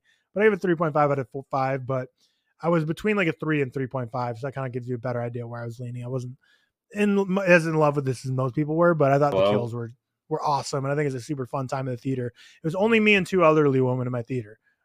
Bonkers for those two women to go to it, but also really annoying because like, can I eh, can I can I Yeah, pause real quick? go ahead. Are we alive? Did anyone else like have that like cut out? Was it just me? Yeah. What, what happened? Oh. Wait, okay. I, it cut out for like five seconds, and then everyone was gone. And then we Oh. were back, and then I just caught the end. Seth, It- did you hear uh, everything I was saying? Did I cut out for you at all? No, no, not at all. Okay, we're good then. All right, Um, cool, cool. but yeah, so the- two elderly women in my theater really annoying uh, so shout out you guys for being really annoying because it's a who done it you don't know who the killer is so they decide to just openly talk the entire movie about like oh i wonder if it's that person like oh no it's probably not gonna be that person full volume talking and i'm and i'm like seven rows away i'm not close to them and i'm hearing everything i'm like you guys are getting on my last nerve right now just analyzing every moment of this movie trying to guess who the killer is i'm like you need to shut up or else i'm gonna freaking John Carver, you guys. But yeah, 3.5 out of 5. You're up, Seth. Yeah, uh, I I liked this a lot more than I than I thought I would, especially with Eli Roth and modern horror, modern slashers. Apart from like Scream, the recent Scream, I I, I can't remember the last slasher I've like, liked in general. Um. Terrifier. I didn't like Terrifier either of them, Yeah. not at all. Um, I think that. I mean, parallels. I said this in my review. Parallels will and like have been drawn to Scream, which are perfectly understandable. It's, it's very clearly a homage. You know, it's a trope filled but self aware who done it. This just like made more enjoyable by its creativity with the kills, and obviously. Spoilers is kind of a weird one. We can obviously touch on who the killer is, but I think mainly I want to talk about some of the kills because some of them were really Right, right. cool Same here. Yeah. yeah, that's like the main thing in, in, in Slash is like how far can they push it? And I know there's one particular one title I really want to touch on, which I'm sure you know what I'm talking about. Uh, yeah, it was it was energetic. It like had transitions tonally between like comedy. Some of it I thought was actually genuinely funny, uh, and then and then really sadistic violence, which is always you know a plus when it comes to a slasher. And you kind of know what you get into with the the opening the opening scene. I like five minutes in, I was like, I don't think I'm gonna like this, and then the no, this isn't a spoiler. The supermarket scene or the store scene hit, and I was like, "Shit, Bananas. that's crazy. Like it was like high octane shit, like straight away. And I was like, okay, that's that's kind of crazy.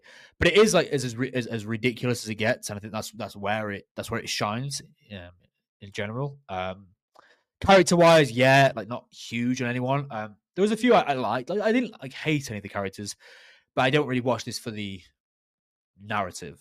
You know what I mean? But I also think it was pretty cool. Like I think it was a pretty cool idea, especially for a Thanksgiving film. Pretty cool idea. It's not really one I touch on. I give it a four, so I actually really, really liked it. It's like my second favorite horror of the year so far. So pretty high up, just above uh, Talk to Me and just below When Evil Lurks. Although Talk to Me and this are like very neck and neck, so I'm not sure. But I think we'll get into spoilers. Um, again, spoilers are a weird one. I wanted to touch on the kills first. Yeah, go Can you for guess what? Can you guess what kill was my favorite? Was it the trampoline one? No. No. Was it the? Although that was cool. Uh, I'm trying to think. What? Hmm. I don't know. I'm blanking. What would, what would your favorite one be? It was the oven one, the turkey one. Oh I yeah, that, that was gnarly. So there's there's one scene if you haven't seen it where if you have seen it if you haven't seen it don't listen to this bit yet but like John Carver the killer puts a like a woman inside a inside an oven like a turkey and then puts like a little thermometer thing like sticks it in her. And this man literally this like, like human sized oven just burns her alive. I was like that made me feel like claustrophobic. Do you know what I mean? Like it was like the worst way to go and I thought it was crazy you just see her slowly burning. Or like the trampoline one where there's like a girl jumping on a trampoline Mhm, and he's just underneath with a knife, just mhm, like stabbing every time she lands. I thought it was crazy. mhm. I, I thought the kills are really, really good in this, like really efficient. I think Eli Roth, if you haven't seen any of his films before, one thing I will say is that he's very good at not only practical effects with gore. You know, we saw it in the in the end sequence, for example, when the guy's head is just getting smashed in by that bat, Mhm. and his brain is everything. It's just matter at that point. He's really good at utilizing not only good practical effects, but actually getting getting the most out of the kills and the situations. He obviously famously did Hostel, which is one of the you know the goriest films I've ever seen, probably. And he works in in, in the kills really well. In that they're kind of, in general, that they are quite far and few between. There's not that many. I don't actually know the official count, but we kind of go on this path where it's you know it's very much who done it. So obviously there's a supermarket scene at the start. Real supermarket is like uh, Black Friday sales, Black Friday deals. They they get trampled to fuck. Like uh, I think like three people die because everyone's just trampling over them. Like I think one Mhm. woman dies and like her fucking head is like Gets ripped off. Yeah. What happens to her again? So she she oh, like trolley wasn't she it? like trips and then a trolley hits her in the head and then her hair gets It caught in the the wheel. the skin with her. The trolley's Yeah. just rolling off the skin on it. It's like this all happens. Uh, I don't know if I should touch on the killer yet, but someone, the killer, is, like loses a close one in that in that Mhm. scenario, and then it basically goes from there, and it's like a who done it with with Addison Rae, who's obviously famously in it, who's really not even bad. Like people go on. about Yeah, but she had like two lines. and Like didn't do like people who are saying she was like amazing in this are just simping hard. She was like not like she was just not in this movie much. Most of the movie she was just sitting was- there doing nothing. she probably had like ten minutes of screen time. Realistically, Yeah. like she wasn't. It's just a and a lot of that screen time was her in like the backseat of a car while people are driving or something. Like she wasn't. Yeah, she was much. like a. You can tell why they used her for marketing because you know obviously she's the biggest name in the film realistically, but Mhm. like I think that so obviously they go off and they, they try and like they- they're trying to figure out who who who's doing the killings, who's who's off, and they have like the, you know, the what is it Instagram like John Carver on Instagram tagging them with photos around like a Mhm. Thanksgiving dinner table with like their names on the plates and stuff. Uh, they're trying to find out what happens. Who's the first one to die? I'm trying to think now. Well, the woman who was like super into the Black Friday deal that I think maybe was the one who knocked over the the killer's like love interest because she she was the one who was like in the bar or whatever got her face ripped off by the freezer Oh, she, and then got cut in half of the dumpster. Yeah. she's a waitress, and then like she's the John Carver, the main villain, finds her in, in like the kitchen, chases her, tries to stab her, whatever, and that's that was a crazy scene. Like she's outside, she's running off. He drives literally into her, like with a car, as she's next to this like dumpster, this like big what do you call it there? Just Dumpster, yeah, dumpster, yeah, dumpster. bin, whatever. Yeah. And then he pushes her in as it opens, and then it closes and just slices her in half. Mhm. crazy. Like it's so over the top. And then obviously they're kind of dying one by one. There's there's so what the main character, her her her dad's played by Rick Hoffman, I think it is. Mm, Yeah, I 'cause did he was re- recognize him. He's in some of the Eli Roth's other films. That's the only re- Mm. where, like reason I know him. Is basically he's like the what the owner of this supermarket. Yeah. and he's like trying to continue to push the Thanksgiving deals, Black Friday deals, along with her his wife, who's like the main character's stepmom at this stage. I think. Mhm. Uh, Yeah. They're trying to push it. The the the characters basically killed off one by one. There's like a whole thing about who done it, whatever. Um, do we want to get into who the killer is, kind of thing? Yeah, sure. It'd be easier to talk about, I guess. So obviously the the kind of end reveal, uh, we'll go into stuff stuff you know before this, but the end reveal is What happens now. So the main character has like a boyfriend or an ex boyfriend who like Mhm. broke his arm at the start badly. Remember it was like crazy Mhm. outplayed. And he was like a baseball star, and it kind of ruined his career. yeah, like, he ruined his career. So he like takes off for like a year and just goes like invisible. No one hears from him, whatever. He comes back. Uh, he's like trying to solve the case with the main character, It's classic whodunit kind of stuff. And then at the end, there's like a, uh, a sheriff in a town who is played by Patrick Dempsey, and at the end, Patrick Dempsey convinces the main character that the uh, the villain is, or like tricks it into the main character being the villain being her ex husband, her ex boyfriend Mhm. we basically find out it was a setup the whole time, and the the, the villain is uh, is the sheriff. I'll be honest, Tyler. I'm usually quite. good. I actually didn't see it coming because I I had it set so much into my mind that it was going to be the ex boyfriend, and then when it found out the reveal, I was like, Mhm. ah, kind of disappointing. So it actually, kind of like in a way, got me. It was obviously suspicions, but Mhm. you had to find out the sheriff's there. I know you said that was like you, you predicted that from the get go.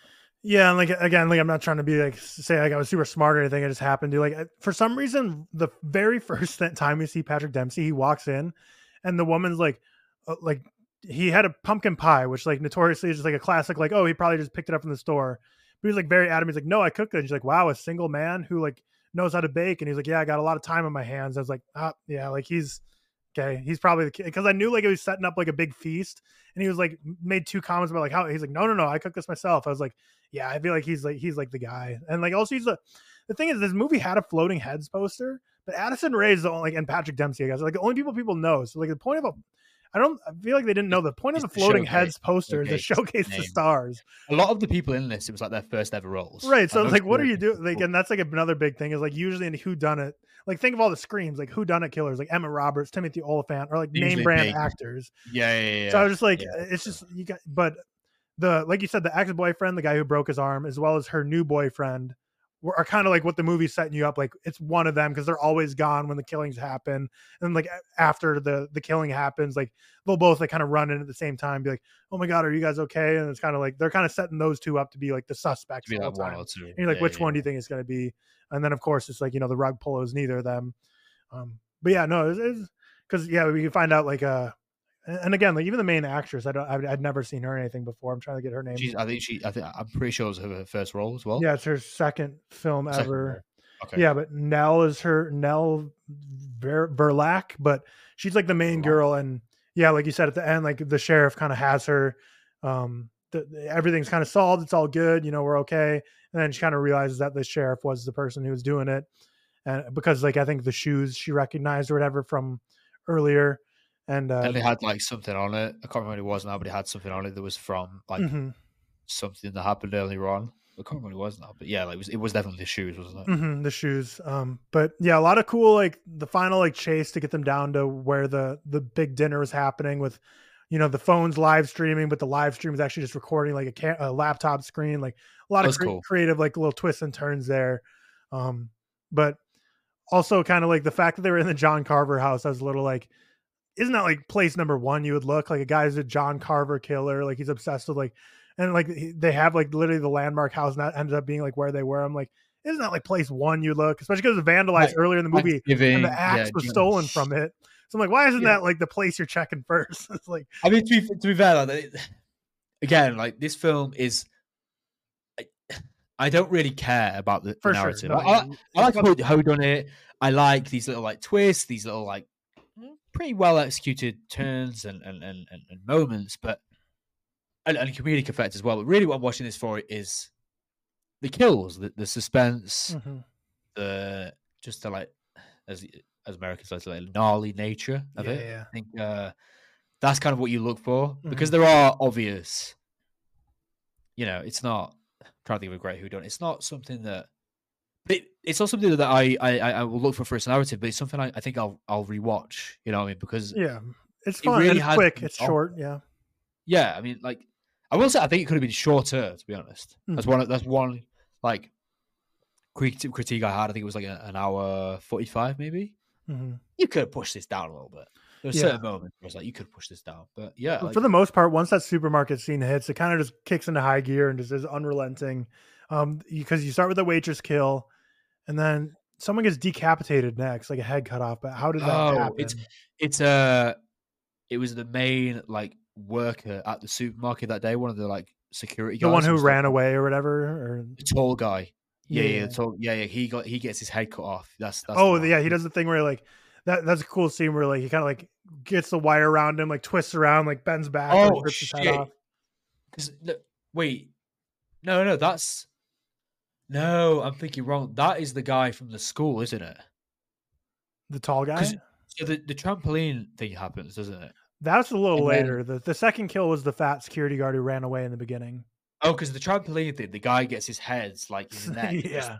like an owl, literally turned around Right. as she's on the trampoline. hmm Oh yeah, yeah, because he gets he, yeah, that's the security guard from the mall from the like shop gets head cut off at the start, doesn't it? And then the By cat gets fed. That was funny. Yeah. and then he just feeds the cat. That Yeah. was great. Uh, what would the other kills happen now? And then after that, I think you died. Like after like you said, there's not a ton of kills because his main thing is like he wants to keep them alive and bring them to like the final dinner. So he only killed Yeah, a couple yeah. people. Most people use more like kidnapping to get to that final dinner. Um, but oh, there's the yeah. scene with uh, you know, Yulia. The one with the like, I think it was a Russian dad. I'm assuming. oh yeah, Middle yeah. Uh, Eastern European dad. They get killed in the house with along with the policeman who's already there, or the Mhm. security were already there. Can't remember that happens now. And then she gets captured. Oh, her death scene is crazy. Do you remember that? The table saw. Yeah, when she Yeah. goes straight to tables in front of her boyfriend, and Yeah. she just gets completely ripped apart. That's crazy. hmm I think who dies as well. Uh, who dies after that? Jesus. That scene reminded me a lot of like in a Scream movie where like when they look across to the house across the, the street and they're they see like the cop that was there get killed and then like they they just see their friend get killed like right in front of them or whatever. Um, but the killer gets away. But a lot of homages to Scream for sure, like you said. Yeah, Um, most definitely. But yeah, like uh the the final Who Done It wraps up, and uh I don't know if you've seen this movie. Have you seen the the Guest from 2014? Like a war veteran I- comes back and his like uh, his like partner was killed in the war, so he like goes back to the family and like comforts them, but then kind of you quickly realize he's like messed up in the head. No, I haven't, but I know exactly what film it is. Is it good? It, it, I mean, I haven't seen it in a long time, but I thought it was like not bad, not good. But the end of that movie reminded me a lot of the end of this movie, where because the end of this movie is ambiguous. There's a big explosion, and they're like, no one could have survived that. And you see like three firefighters walk out with masks on. So That sounds Am- really cool. Yeah, that film. I like ambiguous. The what? The guest? Yeah, it sounds really cool. Yeah, no, I, I've liked my time with it, but uh, the end of this movie, you don't really know if Patrick Dempsey's alive or not. They kind of leave it ambiguous. Yeah, yeah, yeah. yeah. I think it's uh it's ambiguous because it's basically like, is this going to make a lot of money? He's alive. Is this not going to make a lot of money? He died. like, The thing leave is, it if they make more of these, I'll watch them. Like For I'll, sure, I'll for be sure. there. Like it's like Scream, where it's like I'm not. I'm going for the self-aware tropes. I'm going for the jokes. I'm going for the crazy kills, and it's just they can make an unlimited amount, and I'll, I'll always be there to watch them. That's the Mhm. thing. Do you think they'll go the Halloween route where it'll be a um, Thanksgiving, every Thanksgiving, like either the same guy or someone inspired by it will do Thanksgiving kills? I think so. Yeah, Yeah, probably. which I'd Do like. you- I don't know. I like the setting. How well has this done so far in this opening weekend? I don't know, but it's a horror you- movie, so I'm sure it'll do great. And it's getting great word of mouth. So even if it didn't do like amazing this weekend, I'm sure like next weekend it won't drop off as much. I can't imagine the budget was like crazy high. hmm Uh, let me see this shit. So the budget was 15 million. So I can't imagine them not being able to turn around and make that, to be honest. Yeah. And this is like, this looks like it might be. So the original Thanksgiving short that he directed for Grindhouse was that like his first one of his first things he ever directed? So no, so the, the try and work this out. So the original, yeah, I know he did like a it's like a 10 minute one or whatever. He also, but he's been wanting to do this particular film for a while. I Right. think. hmm I think Hostel might have been his first solo feature, which was like 2004, 2005. Mm. But I know he had in his mind to make Thanksgiving for like ages, and this was like a, a screenplay he'd written a long time ago. I think, anyway. So I'm pretty sure Hostel was his first film. Okay. Yeah, it was. It was. It was. It was. Yeah. Yep. 2005. But yeah, so it's cool that it is kind of like a lifelong project of his he wanted to make, and he got to make it. And uh, yeah, it was fun. I had a good time with it. I did, wasn't like in love with it, but definitely it was worth the theater trip for sure. And it was fun seeing it in a theater because a lot of suspense, a lot of suspense, a lot of cool kills, a lot of cheap jump scares, like a lot of cheap jump scares that I was kind of Yeah, like, none of them worked. yeah, I was getting kind of annoyed during the theater because I was like, and like, yeah, they, they really tried to make them work in a cheap way where it's like, it was normally a jump scare, you know, is a loud bang, but like this one, I felt like they were even going like 10 times the normal loudness where my Yeah, theater like. I was just like, I wasn't getting jumpy. I was just like, this is like hurting my ears, dude. Like, I know Yeah. it's coming, just like, and it happened. There's like probably 12 of them. Like, there's just a ton of like the classic I ones. agree. But, I uh, agree. But like you said, that's not the, the point of these movies is kind of the kills and the fun creativity with it, not really the who done it nature or the other stuff. So I think that's what holds it back from being like a a true like 4.5 out of 5 like a true like scream one like the original like the Yeah, iconic level of it like it kind of misses on some of the other beats but i had a fun time with it if they do make sequels i want to care a little more about the characters next time just because yeah, I don't, I don't know agree. how long you can get away with the characters just not being really that interesting um, but for a one-off it's really good and I, I would definitely watch another one for sure Yeah, so I give it a four. Uh, Tyler obviously gave it a three point five, and we'll move on to the holdovers now. Which, like I said, unfortunately, I was meant to see on a Tuesday, didn't get a chance to do. Now I have to wait till January, which is crazy. Uh, but Tyler and Cam did see it, so I think Cam's here. But Tyler, I'll let you. yeah i just texted him run It- through it's funny that uh someone commented from the uk on my holdovers review and they were like like yeah they're like i love that we can see one of the best christmas movies in years on january. 19th it's like Yeah.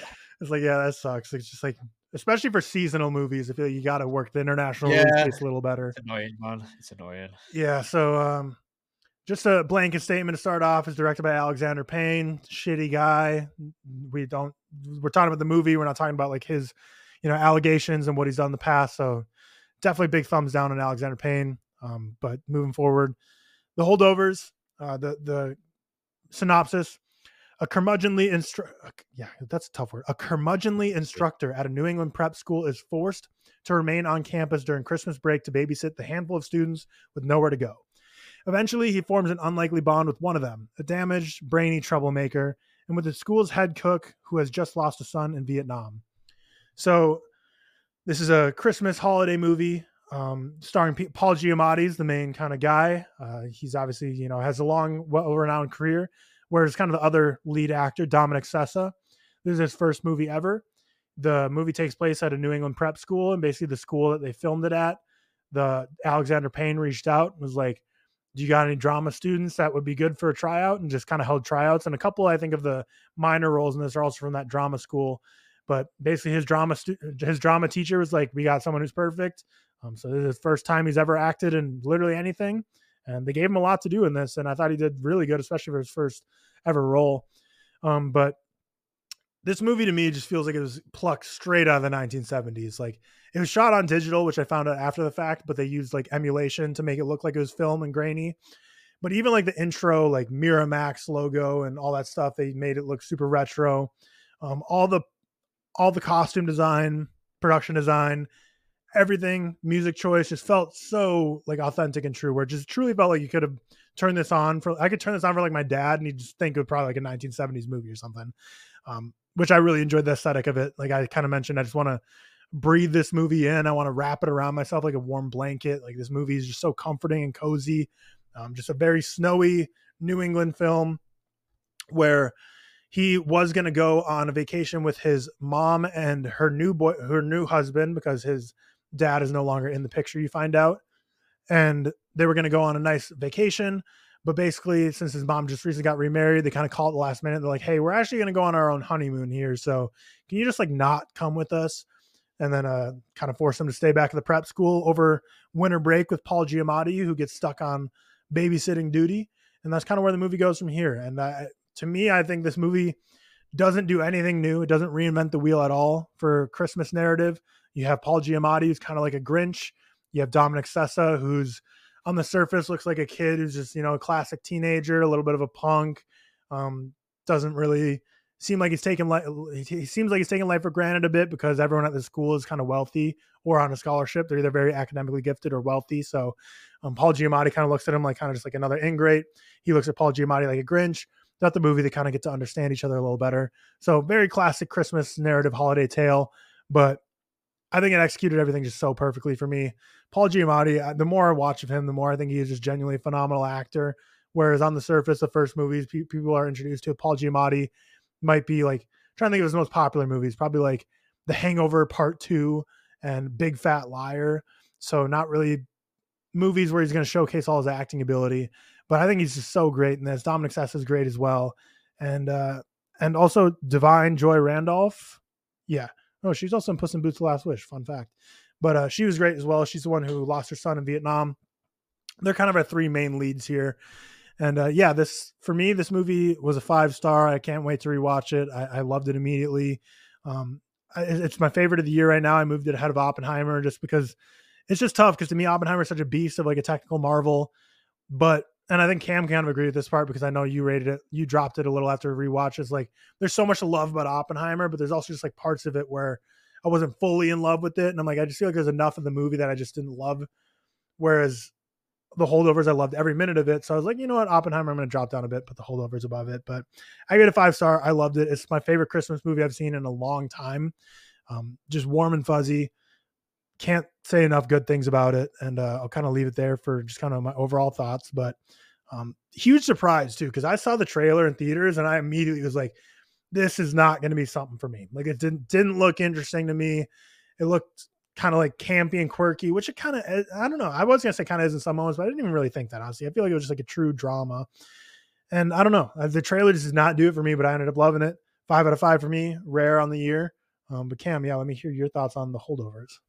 Yep, nothing different. Loved it. Uh, I think it's fantastic. A little bummed I watched it without uh, like anyone in my family because I think this is just like an great family movie. Great family movie. Great holiday movie. Gonna recommend it to my whole fam um, to like go see it, and I'm hoping it's on like digital or something by Christmas. I know that's a lot to ask, and we want to keep movies in theaters for a long time, but for this one, I'd like it to be um, something we can watch like Christmas Day or something because I do think it's a, it's an incredible holiday movie. And you say like it's kind of campy. I think like the holiday spirit is something you're allowed to be campy with because like it's just kind of like good good vibes during the holidays. Um, if you if you celebrate these holidays, great. If not, um, still off school and celebrate maybe other holidays, whatever you may be doing, or just just good vibes around this time. And it's cold, and sometimes you need um, you, you need those good vibes. Um, but that that's really all I can say about this movie. Is like you said, it doesn't reinvent the wheel, but it does everything amazing what it does. Um, one of my favorite Christmas movies or holiday movies that I've seen in a good while. Um, I absolutely love this thing. I do think uh, it was a little long for like a. I, th- I think I I think it was a little uh, drawn out at moments, but not nothing horrible. I gave it an 88 out of 100, a four and a half out of five. I really really love this thing. I think Elf still trumps it in my favorite holiday movies, um, as well as my favorite being The Year Without a Santa Claus. Um, I think that, but like this, like quickly jumped into like my top ten, like Christmas slash holiday movies, whatever you want to call it. Um, I fucking loved it, and, and I didn't know that about Dominic Sessa. I think the dude should already be like nominated for an Oscar for this for best um, uh, uh, supporting actor. I think he was amazing. Um, not not RDJ levels of this year, so I don't think he he'll win it at least in my opinion. But I think he should at least be nominated and just being plucked from from drama school. That's pretty damn cool um, for him.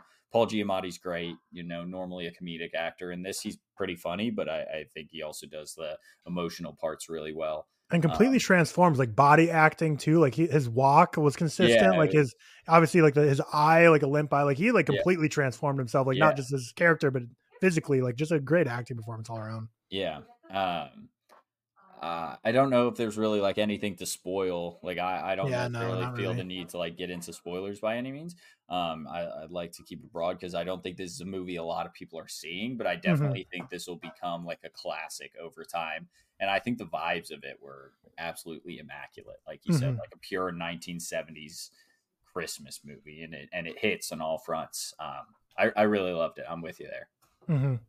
Yeah, I was uh, just so every like holiday Christmas movie kind of has, you know, a low point, a gut punch, and then it kind of brings you back with a warm and fuzzy. But this movie has multiple gut punches. There's a lot of just like yeah, really like depressing. For like ninety percent of the movie. I yeah, like, like. It, it's it's like that's the only thing that made me hesitant to like bring Riley like my family is just because like there's some really depressing like just real shit people have to go through that happen in this movie.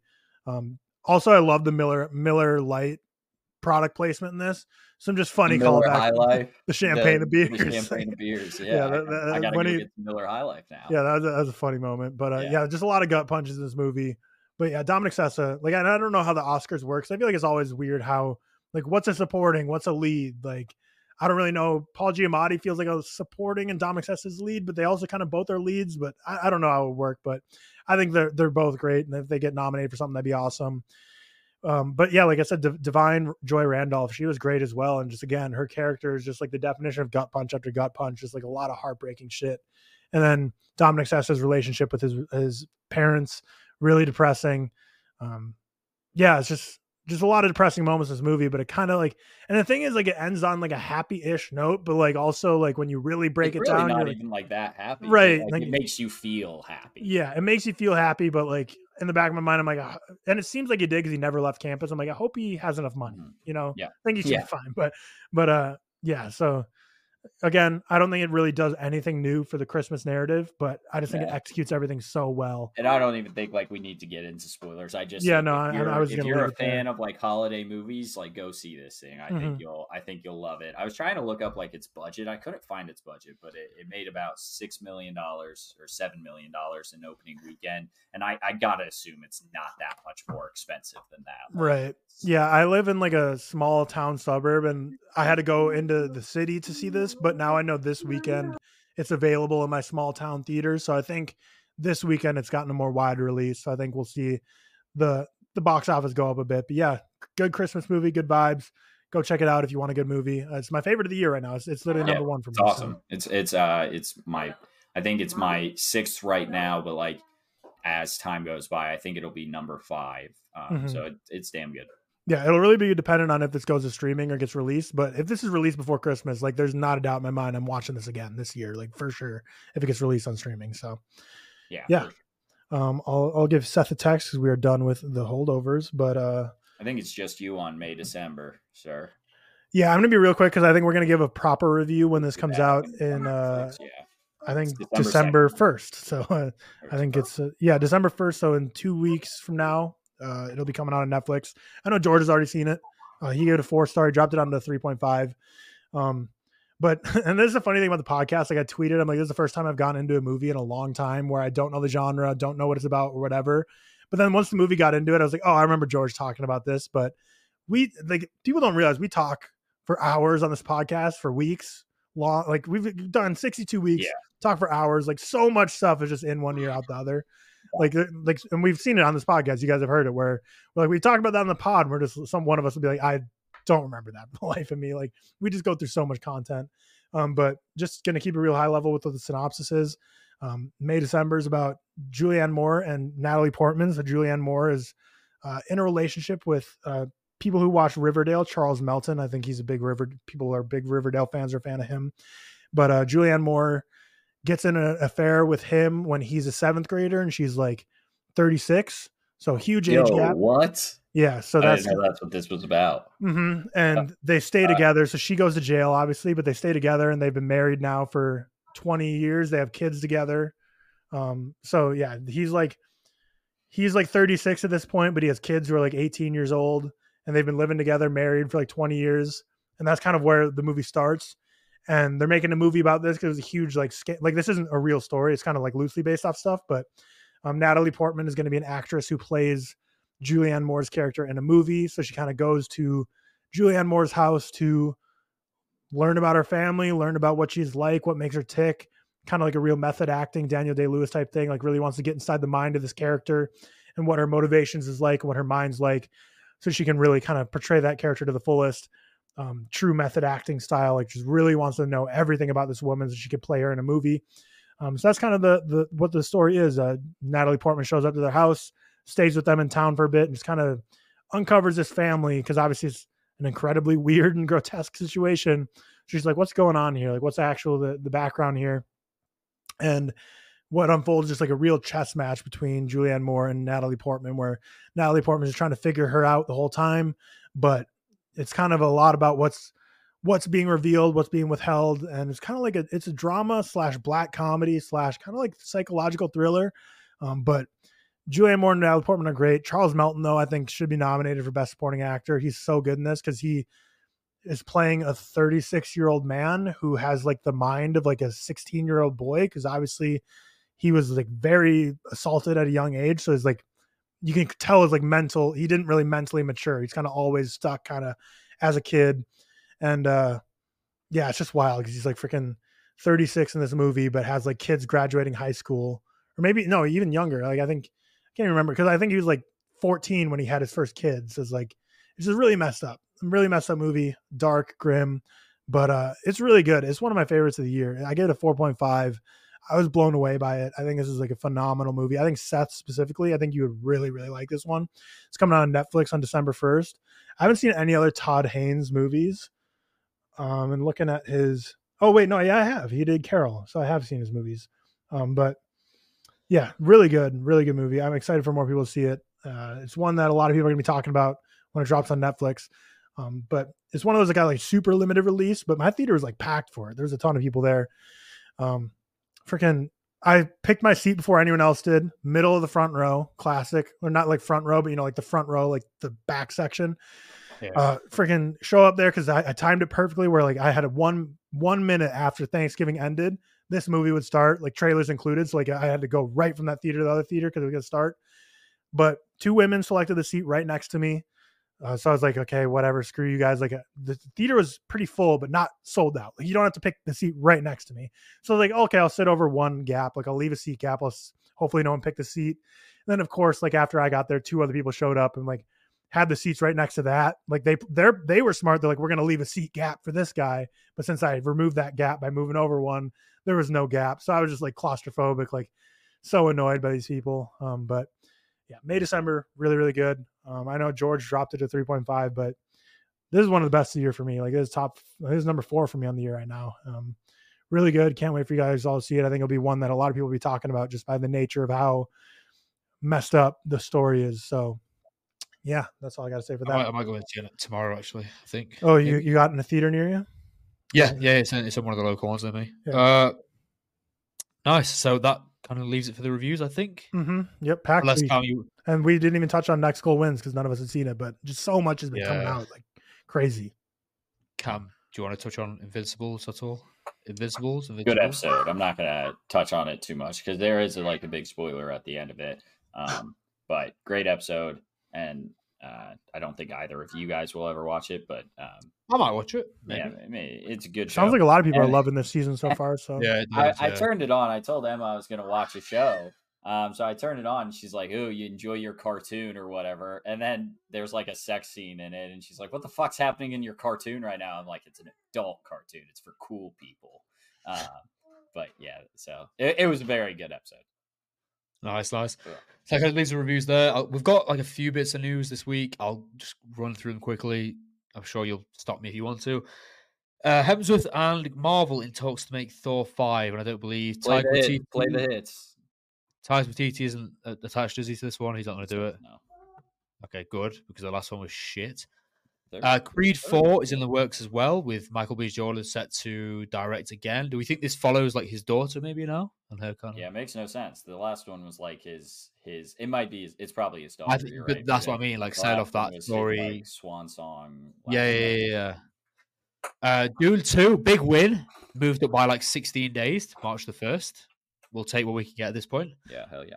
Uh, Pedro Pascal cast as Reed Richards. So I've seen like different reports. I don't know if this is like officially official. I don't know if it's Official- official. It's like it's like People have said it's official, but like, yeah, but I don't know think if he's been. is. I don't think he's signed the deal, but I, I don't think he's put pen to paper. Maybe he said sure- yes, but he hasn't. Yeah, signed yeah. I yeah, think yeah. it's close. But we've also we reported last time when it was Adam Driver, Daveed Diggs, Margot Robbie. I think this is closer than uh, the Adam and, Driver. yeah, I think this is closer. Um, but people are What, what are your thoughts on this? I'm intrigued. people are mad about this one, and I I understand it. I see like a bunch of people saying it's a safe choice. Um, uh, he's old for this role because I think he is forty eight, maybe fifty. Is he that old? He's yeah, 40. it's like 48 or something like that. Um, which uh, here's my thing: a safe choice doesn't mean bad. Like it just, I think, I think they do need a safe choice right now, so I understand it. Uh, but also, I don't think Pedro Pascal's ever delivered a, ter- a terrible performance, so I don't see how like you're you're genuinely upset about this. Even in Kingsman 2, which is not great, he's fine. He's a good fun. I think he's whiskey in that one or something like that. Um, he's just uh, the classic. May- maybe guy. people don't like him in Wonder Woman 1984. Oh yeah, I can think right. of. I, I think even Not really his fault, best- no, I think he's probably the best. Max that Lord. Uh, but I think he's got charisma, and and people kind of just see him as this brooding guy because uh, you know The Last of Us right now, Mandalorian. But I think like as the Viper in the game in Game of Thrones, very different from Reed Richards. Uh, I I think the one thing he hasn't done is played a really smart person. I feel like Pedro Pascal doesn't play like very smart pe- people. I feel like you throw some glasses on him and he can he can spew out nonsense about the multiverse like anyone anyone anyone can. you think it's just the age then?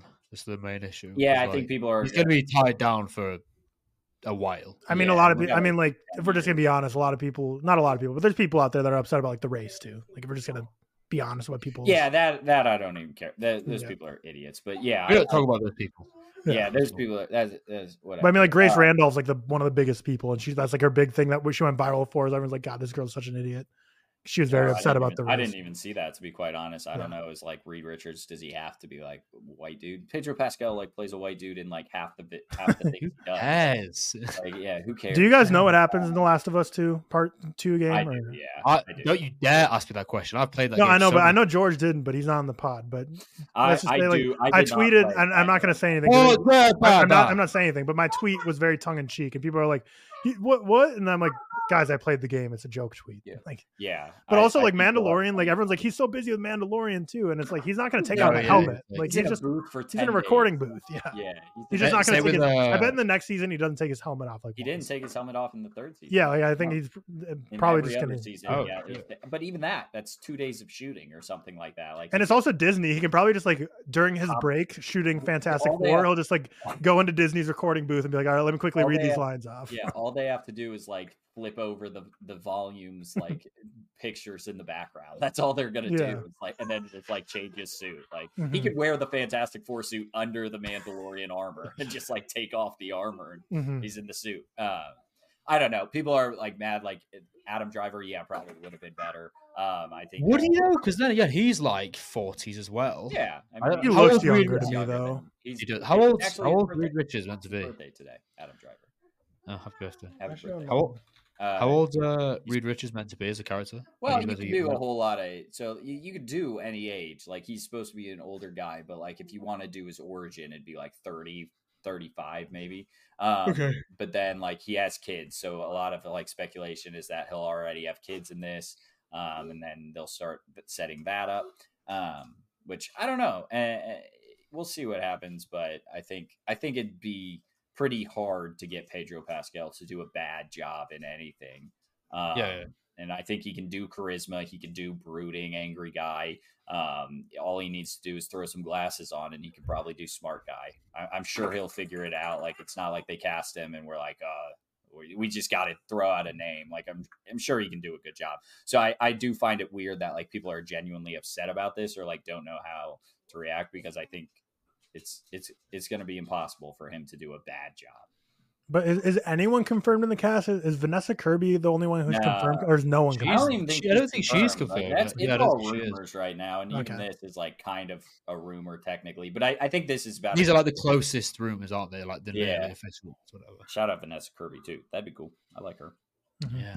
Napoleon coming soon. Yeah. Mhm. But when do you guys that's- get, that's get own- Napoleon? By the way, I think it Just comes out. Wednesday here, wide release. Yeah, same, same, same, Yeah. same. Okay, cool. Uh, and also, I saw people upset about this. Jimmy Kimmel returning to host the Oscars. I don't care. Who cares? Who cares? He's like Whatever. he's like the easiest guy to pick. Yeah. That's a safe choice hmm right Yeah, there. it's safe choice. I agree. Yeah, who cares? Uh, moving off of news, we had quite a few trailers this week. Some big ones, some not so big ones. Anyone but you had like a, another trailer. A lot of people, It's not as a, a lot of people are saying, you know, that uh, you kind of gave them promise for the film and they like the trailer.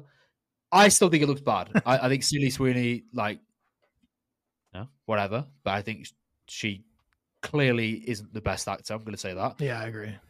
She's However, she was actually Euphoria. really good at Euphoria. Yeah. She actually was like good at Euphoria. And well, we may as well link the two in one. Madame Web also hmm gave me, you know, a bit of purpose on that as well. I don't know, man. I think anyone but you. And basically, it's not the sort of film I, I love, but I, I just I think it looks shit. I, I really yeah. do. The new trailer was like a two minute long trailer, and they played it twice for Thanksgiving screening. They played it like throughout like the actual trailers. They played it, and then like the movie itself started, but then they played it again, like back to back, full two minute trailers. I was like, I guess we're just watching this twice, but yeah, I don't know. Like it, it went from looking like a 0.5 star to like maybe like a one star. Like I don't know. Like it's Yeah, doesn't look like it's gonna be great. I don't know. yeah. I'm not really that bothered about it. Well, I mean, Madame Web, Cam, when he goes back, I'll let him. Yeah, Madame Web was doesn't look great, but I don't know. It looks like a, it looks. Are we it already does on actually look Madame like Web? a- yeah, we it just looks we like a just fan got it. film. It looks like a fan film. Uh, It, looks it looks man. so visually unappealing. Dakota Johnson is a really weird cast for the role as well. Like, that's just I found that really strange, Honestly, I'm pretty sure Madame Web in the comments also is like 80, like very old. woman. No, no, I don't mean the age wise. I just don't think she can play that sort of no, role. I'm just saying, like, I, I feel like every picture Oh, I I've think seen of Madam she's Web, old. that she's old. Yeah, like eighty. yeah. Like, I'll send, I'll text you like the first picture that comes up when you search Madame Web. Actually, you can squ- screen share in this, can't we? Yeah, you this can try. is good. This is good podcasting right now. Comics. But yeah, Madame Web does not look good. But I have hopes that it can still be better than Morbius. Like I'm still not completely out on it. You know, maybe we can get a better I- Morbius. I haven't seen Morbius, but isn't that quite low level though? Yeah, like- very very low bar, extremely Yeah. low. But Yeah. there's just nothing that really looked that exciting in Madame Web. All right, what are you what are you showing us? A little blurry, but yeah, I can Like- see. So yeah, like it Oh looks yeah, she an old does, Yeah, yeah, she does. Yeah. So, so kind of like an older character. Oh, like, Oh yeah. Oh shit, yeah. Like, I don't yeah. understand. I guess this maybe. I mean, I guess this this is like her origin story. I guess so. yeah, maybe. Who knows? But it's another one of those where it's just like Is she part of the Sinister Six or whatever? I don't know. I don't think so. I think I I don't know anything about her. But to be quite honest, I haven't done my research yet. But it's one of those things where it's just another Sony Spider-Man spinoff that no one's going to care about, and and this time they're going to blame it all being like a women cast, even though like Morbius sucked, Venom two sucks, Venom one's fine-ish. At least the movie got made. Like El Muerto just got canceled. So at least this one's getting that movie was never getting made. Yeah. Let's be honest. But yeah, this movie Uh, will make two dollars at the box office and Yeah. be a flop, and no one will like it. Unless, yeah, uh, if some, oh, Kraven's not going to make any money because that thing looks like shit. Like they Mhm. just they can't hit, man. And then their animation co- group is like the best ever, apparently. But Mhm. everyone else sucks. Yeah, and then this the Amazon spider comment like that got me on Twitter is just so bad. It's so funny. Mhm. But that's all I got. Shout out Sydney Sweeney, love her. Yeah. Uh, we also had a trailer. I, I, I put this quite low down, but I want to touch on this. Uh, Garfield. They need to start hiring voice actors, man. Chris Pratt just goes in there and speaks in his normal voice, Yeah. and it's like that's it. It's just it's just his normal voice. Yeah. Mario, at least he attempted something. You know, there's a bit of an action change, or whatever. But he barely t- changed it though. Mario he did a little bit. He did a bit. In this, it's just his voice.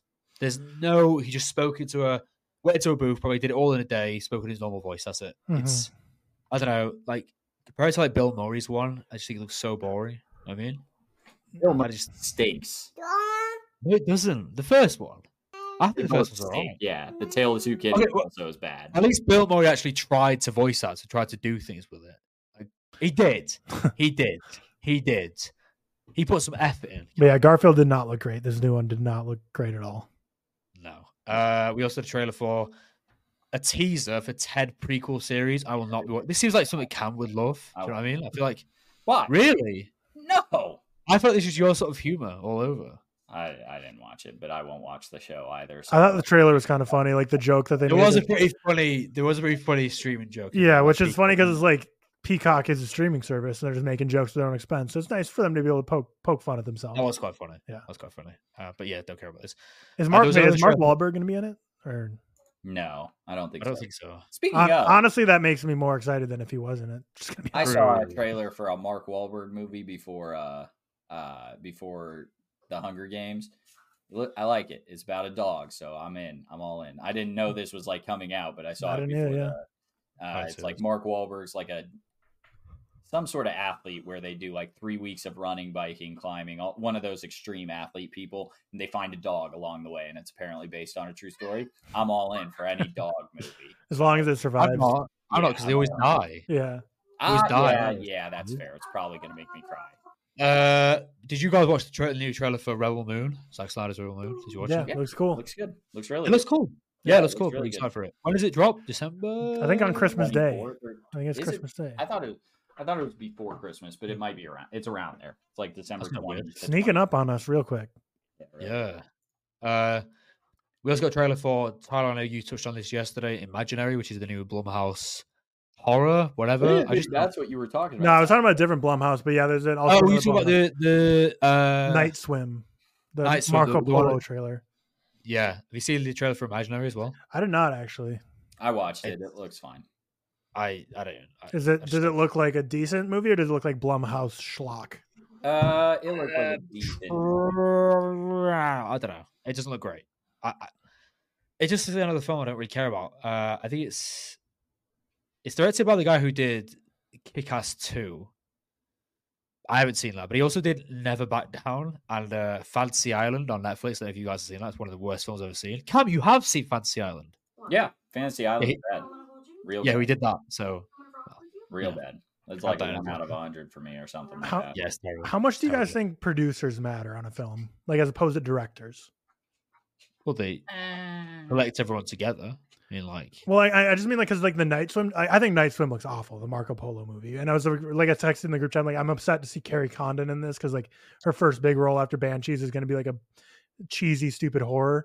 But yeah, the fact that the trailers like made it big, like big text, like from James Wan, the legendary mind behind these. I'm like, he produced it. Like it's directed by Bryce McGuire, like someone no one's ever heard of. Like I feel like using just like oh, like produced by James Wan. Like I bet he just funded it. Like I doubt James Wan was really cooking this movie up together compared to like what the No, I don't They have so. creative say, but I don't think they're like. Su- I think when a so if it's based on a true story and it's produced by that person, I think that's good. But like this Yeah, yeah. situation, I don't. I don't know. yeah. Yeah, I agree. But I'm not really bothered about that. Uh, we also got a trailer for uh, What If, which I think is a Marvel show. I, I saw people being quite positive about Looks this. good. I thought the trailer was really good, honestly. And I'm not a f obviously like I didn't really care for the first season, but I still watched. it. I was like, okay, cooking. The first season is my second lowest rated MCU property. Like, George I- loves it. George Oh, is it George that loves it? I thought it was you. that I don't loves it. George shit loves about What if? Um, uh, the only the only thing I care about in What If is that it's Chadwick's last performance in that. And Oh, so it is actually him that was voice. I was wondering that in when the I first season. trailer. Yes, in the first season. Oh, in the this first. one. Okay, that's what I thought. not in Yeah. this one. Um, so that's sad, but this looks good. Looks like they're Mhm. cooking. Um, but yeah, I didn't care for the first season. Fair, But also, it came like what was it? A day after or two hours after or something? It was one of those. It was That was like, back, yeah, when yeah, MCU right was. after with uh, Madame Web. No, I'm saying the trailer. Oh, the trailer, right yeah. Madame Web. Um, so anything looked good from Marvel. I honestly don't know if that wasn't intentional either. Like, I feel like they were planning on releasing a trailer and they saw how bad that was because, like, it's Sony, but at the end of the day, it still is Marvel for Madame Web. They're like, quick, put this up, put this up, put this out. This trailer's cooking. Like, give them something. Yeah, yeah, I, I agree. And we also finally got a teaser for Terrifier 3. Is that coming out this year? No, no, it's like It's next year. I think. Okay, but it's like Christmas themed, isn't it? Like, or, It's or yeah, yeah, it's a Christmas Okay. film. Yeah, So is it gonna be It's- like people. it- There's been a controversy because like kids die in this one, but like I don't know, kids have died in a lot of films. Who cares? Uh, but I don't care about the Terrifier films to be honest. I don't think. Haven't watched. I'm assuming you guys haven't seen a Terrifier film. no, but I want to I get don't on think it. George has either. To be honest. Is it just like a slasher to the extreme, like gore wise? Yeah, but to the like, to the really extreme. Like Tyler, for example, you know the when we speak about Thanksgiving, the gore and stuff. hmm Imagine that, but like ten times. Okay. Which it's already Thanksgiving is like ten times Scream, so we're talking hundred times Scream. Oh, you know, we're talking like the levels that you can't even imagine. It's very strange, some of the stuff. But yeah, that kind of leaves the episode there because we covered. Did we cover what we were watching? Yep, yeah, yep, yeah. we did. I got okay, a, so- I got executive producers pulled up. Unless there's any other thing you want to touch on. I was going to mention, so obviously, the real quick review coming out on Friday will be The Conjuring, which is Tyler's first watch. So look forward to that. And we're also going to be doing a draft, which will come out on Thursday, Tyler, Mm-hmm. I think, which is going to be a best director draft, which I'm surprised we've never done, which a Patreon suggested one. Tyler, if you want to mention the executive producers, if you've got them in front of you. Yep.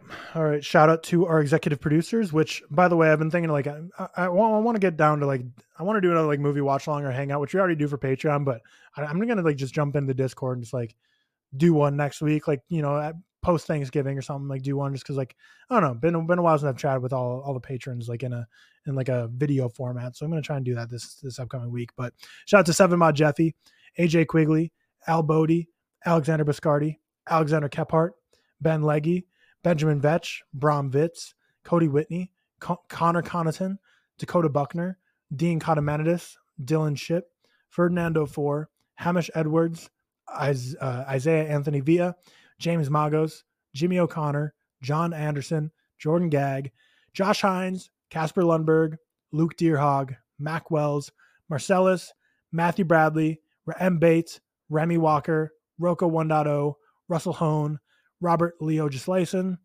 Sam's 43, Sean Morales, Stefan Johnson, Tad and Bougie, Will Kim, Eunice BBX, and Zach Graves. Shout out to all of you. Um, but yeah, that does it for executive producers. Yep, well, that's it for this episode as well. Thank you all for listening. Again, check out the Patreon, look at the benefits. We'll be seeing you on Thursday, Friday, the Conjuring review, and also the Best Directors draft. Thank you all for listening, and we'll speak to you soon. Peace.